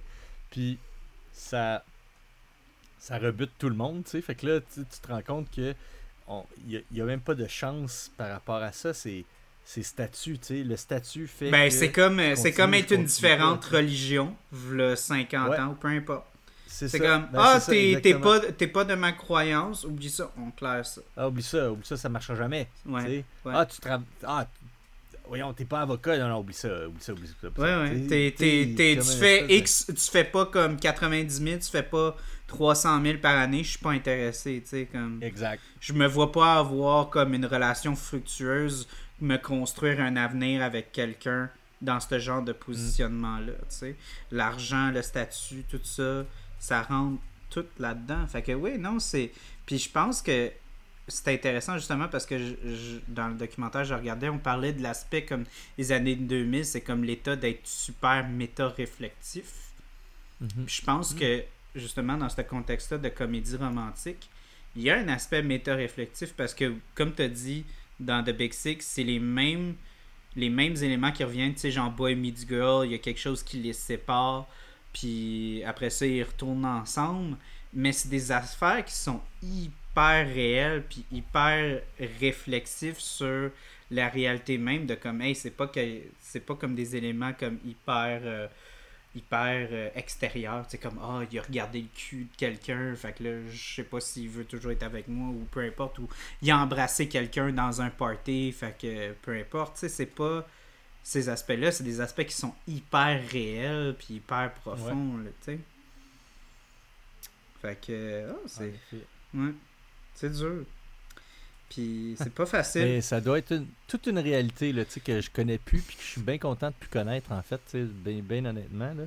mais que, qui doit pas être facile de, de, nos jours, tu sais. euh, Puis moi, je considère que, que j'ai rencontré ma blonde au, tournant de ça aussi, euh, euh, on était encore dans cette façon un peu old school de se rencontrer, de, de se parler. Il y avait des cellulaires, tout ça, mais tu sais, Messenger, euh, tu les textos, c'était pas très. C'était pas. On n'était pas à la même place, là, tu. Fallait se parler. On était encore dans une habitude de se dire. euh, je l'appelle, hey, tu veux-tu aller chez Dieu du ciel? Ouais, ok, ouais, à quelle heure? 19h, ok, Écoute, parfait. Faut que je Tu te, je faut que je là, vais. Tu faut que je te compte tu là-dessus. vois ce que je veux dire? Parce que moi, ma génération, c'est pas ça. Puis comme je t'ai dit plus tôt dans l'épisode, quand ça devient sérieux, ces barrières-là, ils tombent. Tu Hmm. textes pas quelqu'un que t'es intéressé pendant six mois de temps. Puis que ça devient sérieux. Quand ça devient sérieux, les appels commencent à rentrer. Les rencontres commencent à arriver. Tu sais, je pense que malgré qu'on est dans une ère de, tu de tout ce qui est digital et tout ça, on met encore beaucoup d'accent sur l'aspect très réel. Puis je pense que même au contraire, on met encore plus d'emphase justement par rapport à l'instantanéité, à la facilité que c'est maintenant de texter n'importe qui, n'importe quand. Quand tu appelles quelqu'un, comme toi, quand tu appelais quelqu'un, dans ton temps, puis dans mon temps aussi, moi aussi j'ai connu ça, un téléphone qui était sur le mur. Euh, C'était pas aussi pour acquis, ça faisait partie du quotidien. Maintenant, Mm. quand tu appelles quelqu'un, ça vaut quelque chose, ça vaut Mhm. ça, ça a de l'importance, puis ça, ça c'est pour ça que, tu sais, des fois, quand mes amis m'appellent, je réponds, puis je suis presque inquiet, je suis comme, hey, ça va-tu, t'es-tu correct? Pourquoi tu m'appelles? T'es-tu dans la merde? T'es-tu ci, t'es-tu ça? Parce que tu te dis, ben là, pourquoi il me texte pas? Ou pourquoi il m'a pas averti? Rien. Puis là, c'est comme, ah non, ben écoute, genre, euh, mon chien est mort, ma, ma blonde m'a laissé, mais ma grand-mère est morte. Tu sais, comme, il y a- qu'il y a comme une- un aspect grave au téléphone. Mais, mais c'est vrai, tu sais, ou, hey man, ça va pas bien, là, j'ai vraiment pas eu une bonne semaine, on peut-tu aller prendre une bière? Tu sais, on sent que, puis ça, euh, comme j'ai j'ai eu des. Tu sais. Moi, mon bac était en communication. Euh, La communication interpersonnelle, je pense que ça va jamais disparaître. Puis au contraire, on met plus d'accent là-dessus maintenant dans le monde digital. On met plus d'importance là-dessus sur le contact humain quand c'est important. Quand tu as des bonnes relations avec les gens, tu sais.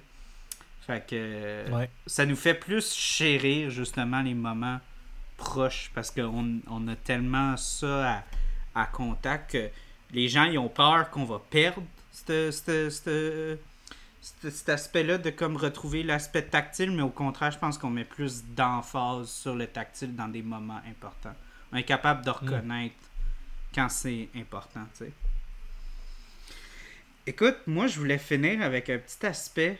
euh, Puis ça, c'est parce que euh, on est tous les deux dans le cinéma, fait qu'on reconnaît ce genre d'affaires-là. Mais le film commence, il est seul sur le toit, Oui. puis il finit avec elle sur le Ils toit. deux. Fait qu'en anglais, on dit ça, c'est un circular narrative. Fait que tu sais, c'est vraiment comme. Puis là, encore là, quand on parle de cinéma, d'évolution narrative, c'est comme le personnage a évolué, s'est ramassé au même endroit, mais il y a Mhm. une évolution qui s'est faite, tu sais. Fait que moi, j'ai trouvé En ça effet. beau qu'ils ont intégré ça, parce que ça faisait pas partie du script euh, original, mais ils ont rajouté un certain épilogue. Encore là, un autre écho à mon dernier Mm. podcast de, Mars de Martian, c'était la même affaire. La fin est pas pareil comme dans le livre, ils ont rajouté ça dans le film, mais c'est la même affaire. Eux, dans le script, c'était pas là, puis ils ont rajouté un, épilogue à la fin. Puis je trouve que l'épilogue fait du bien dans ce film-là. Ouais. Ben c'est moi aussi assez- ça fait comme ah enfin tu sais euh, c'est c'est comme c'est ça que tu voulais pour eux aussi là tu sais tu le veux depuis le début là tu sais fait qu'au moins ils te le donnent tu sais moi c'est tu vois qu'est-ce qui m'a marqué avec ça? Les étoiles il y aurait jamais d'étoiles What the fuck? Ils ont mis des étoiles hey on est à Toronto là il y aura pas d'étoiles ok on est dans un conte en fait là, genre, ça le dit là ils ont raj- ils ont tout changé Ah, mais les ça, c'est cinéaste en toi qui parlait. Ouais, non. Dans la métropole, c'est un ciel noir, tu vois, fuck off. C'est ça. Noir, puis s'il y a des nuages, il est gris-noir. Ah, c'est bon. Hey, un autre aspect, avant de finir, moi j'ai beaucoup aimé la sœur de Daniel Radcliffe euh, dans, dans le film. J'ai beaucoup aimé. Ouais. Elle n'a pas été Elle là juste l'air longtemps. d'avoir. euh, Gemina Rooper, hein, c'est ça, hein? Mhm. Elle a juste l'air d'avoir une perruque. oui! Ben moi, ses cheveux là sont tellement comme quink. Tu sais qu'elle a l'air d'avoir une perruque. Mais c'était tellement de belles scènes avec son fils. Encore là, pas beaucoup de scènes. Mais Ah euh, oui. quand elle revient de sa date, puis elle dit que ça n'a pas été une bonne sa date, puis ils ont dit pas de, pas, de, pas de film d'horreur, pas de gâterie, puis là, ils sont en train de regarder un film d'horreur puis des gâteries, puis elle s'assit, parce qu'ils sont en, ils ont Ouais. switché au cartoon, elle remet le film d'horreur, elle prend Elle bouffe des gars. elle bouffe des gâteries, mais le détail que j'ai beaucoup aimé, c'est que son fils, il a pris sa main, puis il a tenu la main. Ah oui! Là, tu comprends tout. Elle a rien dit, hein? Elle dit pas. Il y a, il y a Pas pas, un mot. mot d'échanger. Non. Ouais. Puis tout est là. C'est vrai, t'as raison. J'ai remarqué, moi, avec son fils, il prend la main. Puis c'est tellement beau parce que t'as- encore là, on n'a rien dit, on n'a rien. Il n'y a pas eu d'ex- Mhm. de scène d'exposition de comme Oh ben là, son père est parti, nanana. Tu sais, mais. Puis aussi, encore là, la scène qu'elle va avoir où est-ce qu'elle a la bouche pleine avec sa sandwich, puis il va faire le Hamlet, là, euh, pour comme que ça ressort. Mais j'ai trouvé que c'était beau encore quand il s'engueule, il s'engueule juste une fois avec elle, mais qu'elle dit Écoute, j'ai pas décidé que le seul rôle, ma- le, le role model masculin que mon fils va avoir, c'était toi. Mais c'est ça qui est arrivé pareil. Tu sais, as une certaine responsabilité par rapport à ça. Puis tout le reste qu'elle dit, tu comprends rien parce qu'elle a une grosse bouchée de sandwich dans la bouche. Mais c'est vrai que c'est vrai que c'est beau, ça, aussi. Puis Je pense que il n'y avait pas besoin de l'intégrer. Parce que lui, il reconnaît pas son importance, hein, non plus, tu sais. Il ne reconnaît Mm-hmm. pas non plus son importance. Puis dans ce genre de scène-là, c'est comme, ok, attends, non, j'ai un impact, tu sais. Puis je pense qu'il voit juste pas ça. Euh, euh, d'une certaine façon, j'ai l'impression de s'être fait tromper par son ex, tu sais. Puis de, de, de- il, il sent que pour c'est comme si il n'a pas d'importance. Puis même aux yeux de Zoé, tu sais. euh, euh, elle, a son chum, lui c'est comme le second choice ou tu sais c'est comme euh, il est comme toujours le plan B. Puis même pour sa sœur, c'est un que- rebound, là, tu sais. Ouais, c'est ça exactement, fait qu'il est un peu en train de s'effacer. Hey, il on dirait il se voit comme scène-là, bouche-trou. C'est un empowerment. Il se chicane avec Zoé, il dit ses quatre vérités. Après ça, il rentre, sa sœur, il dit ses quatre vérités, tu sais. Mais c'est comme s'il y a du. Ben, c'est pas ses quatre vérités, c'est. En fait, sa sœur, il dit Hey, t'as de l'importance, tu comptes pour nous autres, puis, tu sais, euh, la vie, elle se passe pas comme on veut, mais tu fais bien ça, tu sais. euh, tu, tu te débrouilles bien, tu sais. Puis on dirait qu'il y a comme une espèce de. de il, se bat, il se rebâtit à partir de là, tu sais. Puis c'est il va beau, devenir hein. médecin. euh, Ouais. il- tout est là, là tu sais, il remet en marche sa vie, tu sais. Mhm. Puis c'est beau, Mm. encore là, de, de voir le petit parce que il y a comme une autre scène, je sais plus, j'ai regardé les scènes euh, supprimées, puis il y a une scène où est-ce qu'il va voir, mais je pense qu'il y a eu une autre scène qui était similaire, mais le petit va le voir, puis il est comme, hey, pas maintenant, viens pas me déranger. Il traite un peu comme son coloc, un peu. Puis là, Ouais. il y a comme un genre de moment comme, oh Chris, non, c'est c'est mon neveu, là. Tu sais, je peux pas. C'est autre chose, notre relation, tu sais. Puis là, Ouais. il commence à dire Ah, ouais, ah, excuse, finalement, c'est quoi qui s'est passé? Puis là, il commence à y raconter sa, sa journée, puis là, tout ça. Fait qu'il, il- même lui, il reconnaît, tu sais, qu'il y a une certaine place dans, dans la vie de son neveu. Fait qu'encore là, c'est, c'est tous des petits détails qu'ils ont rajoutés. euh, puis même encore, une autre note que j'ai écrite, c'est euh, quand il y a la scène avec sa soeur, puis qu'elle revient de la date, puis il regarde le film d'horreur, c'est de la crème glacée Breyers qu'il mange. puis esti, moi, je l'ai mangé, cette crème glacée-là. Là. Fait que quand je Ah regardais ouais. ça, j'étais comme Ah! Ah ouais, moi aussi, je la reconnaissais, je savais exactement c'était laquelle, puis c'est- la meilleure en plus. Ouais, c'est la vanille. C'est la vanille classique, là. Exact. Oh my god. Ah ouais, non. euh, Écoute, euh, moi, j'ai trouvé que ce film était moins drôle que, que Big Sick. Mais il était un petit peu plus profond, je trouve. Mhm. Je sais pas pour toi. hein? Ben, euh, je j'étais pas tant dans la comparaison, mais moi, tu vois, j'ai tu trouvais qu'il était moins drôle. Moi, je me suis bien amusé dans euh, dans ce film-là pour l'aspect plus peut-être euh, réaliste, réel. Ouais, Big tu c'est plus euh, des jokes pour des jokes, là, c'est des jokes, puis là, tu sais, comme même la situation dans laquelle il se retrouve, elle est quand même euh, un peu plus grande que nature. euh, dans celui-là, j'ai apprécié beaucoup les, les dialogues, j'ai apprécié la, la relation entre Daniel Cli- euh, Radcliffe et Zoé Kazan qui est vraiment hot, tu sais.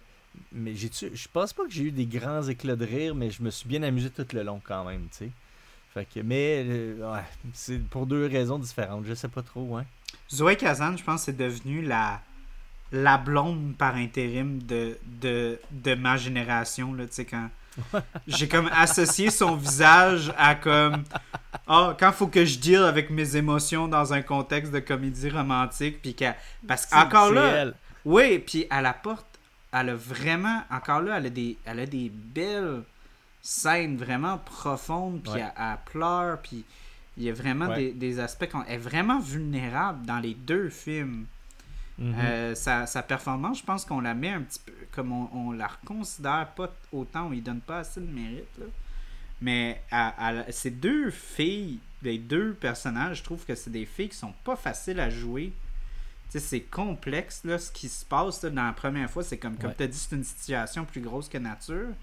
Puis là-dedans, c'est vraiment une fille qui doit pas être. Ça, ça aurait été très facile d'être caricatural dans le sens de comme. Oh, c'est juste un gars, puis euh, c'est ça qui arrive. Puis elle joue un petit peu naïve, mais elle a apporté Ouais. tellement de nuances.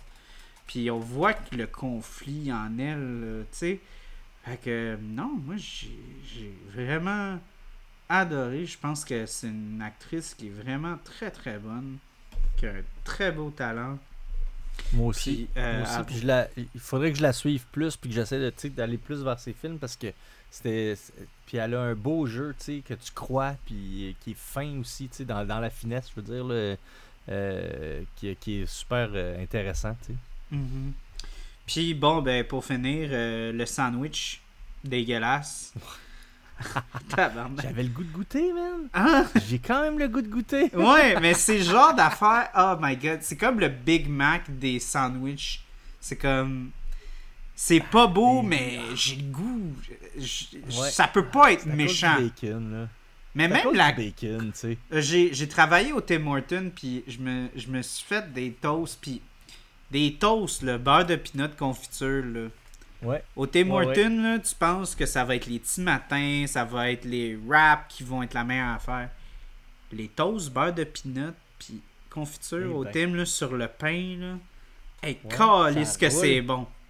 Tabarnak que c'est bon. Puis ça coûte pas cher non plus, c'est pas si cher que ça. mais, mais, asti que c'est bon. Puis là, dans ce contexte-là, j'ai vraiment fait comme une espèce de comme réalisation de comme Asti que c'est trash, mais Chris que je mangerais ça à grosses dents, là.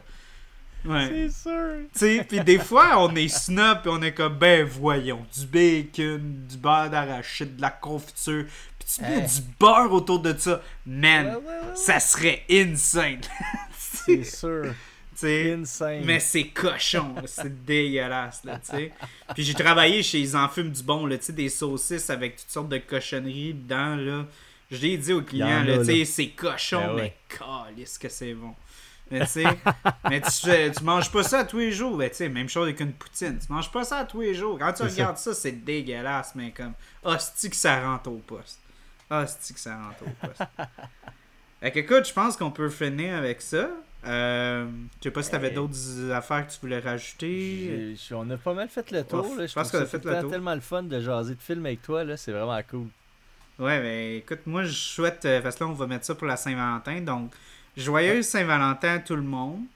Euh, que vous soyez euh, seul, euh, moi puis JF, on est là pour vous réconforter. Vous pouvez nous écouter Oui. pendant deux heures de temps. Puis vous pouvez regarder une super bonne comédie romantique, puis après ça pleurer parce que vous êtes seul. Ben non, c'est pas vrai. Mais C'est ça. pour de vrai, Exact. je pense que ce film-là, il offre une belle offrande de comme quand tu es authentique et vrai, que Ouais. tu vas pas déroger à tes principes, tu vas trouver la bonne personne. Puis souvent, c'est dur à entendre quand tu es célibataire, quand quelqu'un te dit Ah, faut juste que t'attendes la bonne, faut juste que t'attendes la bonne. C'est comme, hey, ta gueule, esti, j'ai fait le tour. Ta gueule, esti, j'ai l'impression qu'il faut que je cherche sans arrêt. Ouais, tu sais, ouais. Mais pour de vrai, là, j'haïssais ça là, quand les gens me disaient ça. Moi, j'ai ça a pris des années. euh, j'ai pas eu beaucoup de blondes. Puis quand j'ai rencontré ma blonde, là, ça, ça a vraiment été comme. comment? C'est facile, ça y va. Ouais, puis tu ouais, puis, puis là après ça, le monde autour, ils me disent toujours genre, ah, j'aimerais ça avoir ce que vous avez. Puis, puis moi, je suis toujours comme l'aspect de comme, ben, je l'ai pas cherché. C'est cave en esti. Mais quand, quand je cherchais plus, esti est arrivé. Ouais. Puis, exact. Puis c'est chiant à dire parce que tu dis à ton chum ou ton ami ou peu importe, il dit Hey, là, je suis désespéré, je sais plus quoi faire. Puis là, tu dis Ben, c'est quand tu cherches pas que tu trouves. Puis tu sonnes comme une matante, là, comme le Christ, mais je, je, je, sais pas je sais pas comment. Puis, puis ça sonne vraiment fraîchi là en tant que personne qui a eu une relation pendant longtemps de comme ah ben ça c'est pas quand tu cherches que tu trouves tu sais c'est comme t'as l'impression que c'est quelqu'un qui qui, euh, qui lève des poids à terre qui dit ah ben c'est tu sais, c'est quand tu lèves pas trop fort que là, les muscles sortent. Tu sais, c'est comme. Non, c'est pas vrai, là, ta gueule, tu sais, veux dire. Mais ouais, non, fait que. Non, c'est difficile, c'est vraiment pas facile. Puis encore plus dans le contexte COVID, post-COVID. Euh, pour de vrai, je suis tellement. Je pense que c'est une des bénédictions, puis je pense toi aussi, que tu as d'avoir mm-hmm. eu une relation de un avant la pandémie, de deux qui a pas brisé durant la pandémie. Mm-hmm. Euh, c'est du travail, tu sais, c'est du travail pareil tout le temps. Mm-hmm, mm-hmm. Tu sais, c'est pas rose tout le temps. Là. Les gens pensent, quand ils voient de l'extérieur, ils pensent que c'est rose, tout le temps. Mais tu sais, une relation, ça se travaille, puis ça se développe. Puis mm. ça, tu sais. C'est jamais euh, toujours facile, mais Chris, euh, c'est de la job. Puis quand tu te sens bien, ben, tu sais que c'est le bon moment. Ouais, en effet. Puis pour ceux qui sont en couple, ben vous êtes tous reconnus là-dedans. Fait qu'on vous souhaite bonne Saint-Valentin à vous aussi. Mais merci à, toi encore. T'as-tu fait le, tour du. Euh, là, t'as plus de Love Dust, fait que tu vas plus dans les parcs pour donner des Love Dust au monde, pour prendre des photos. Ouais, c'est ça, exactement. ouais, c'est ça, j'avais fait ça l'année passée, mais là, euh, cette, année, euh, cette année, un peu plus tranquille là-dessus. Voulez-vous une Shiraz ou une Merlot, madame? C'est ça. Ben écoute, euh, merci à toi d'être joint à nous. Encore merci pour les bières. Écoute, moi, je, pour, pour de vrai, je capote sur ces bières-là. C'est pas parce que tu es sur le show. Euh, sont vraiment. Euh, moi, c'est vraiment. Ça me fait capoter, ça. Puis je vais le faire goûter à, des, à des gens qui aiment le vin justement. Cool, je t'en ai laissé assez en plus. Ouais, ouais, ouais, fait que euh, la belle-mère. Moi, je vais faire goûter au monde qui aime des saucisses. je, vais te dire, ça. Bon, ben, écoute, euh, moi, je pense que euh, on va clore ça comme ça. Merci encore à toi d'être venu. Puis je nous souhaite toute une bonne une joyeuse Saint-Valentin à tout le monde. Bye tout le monde. Bye.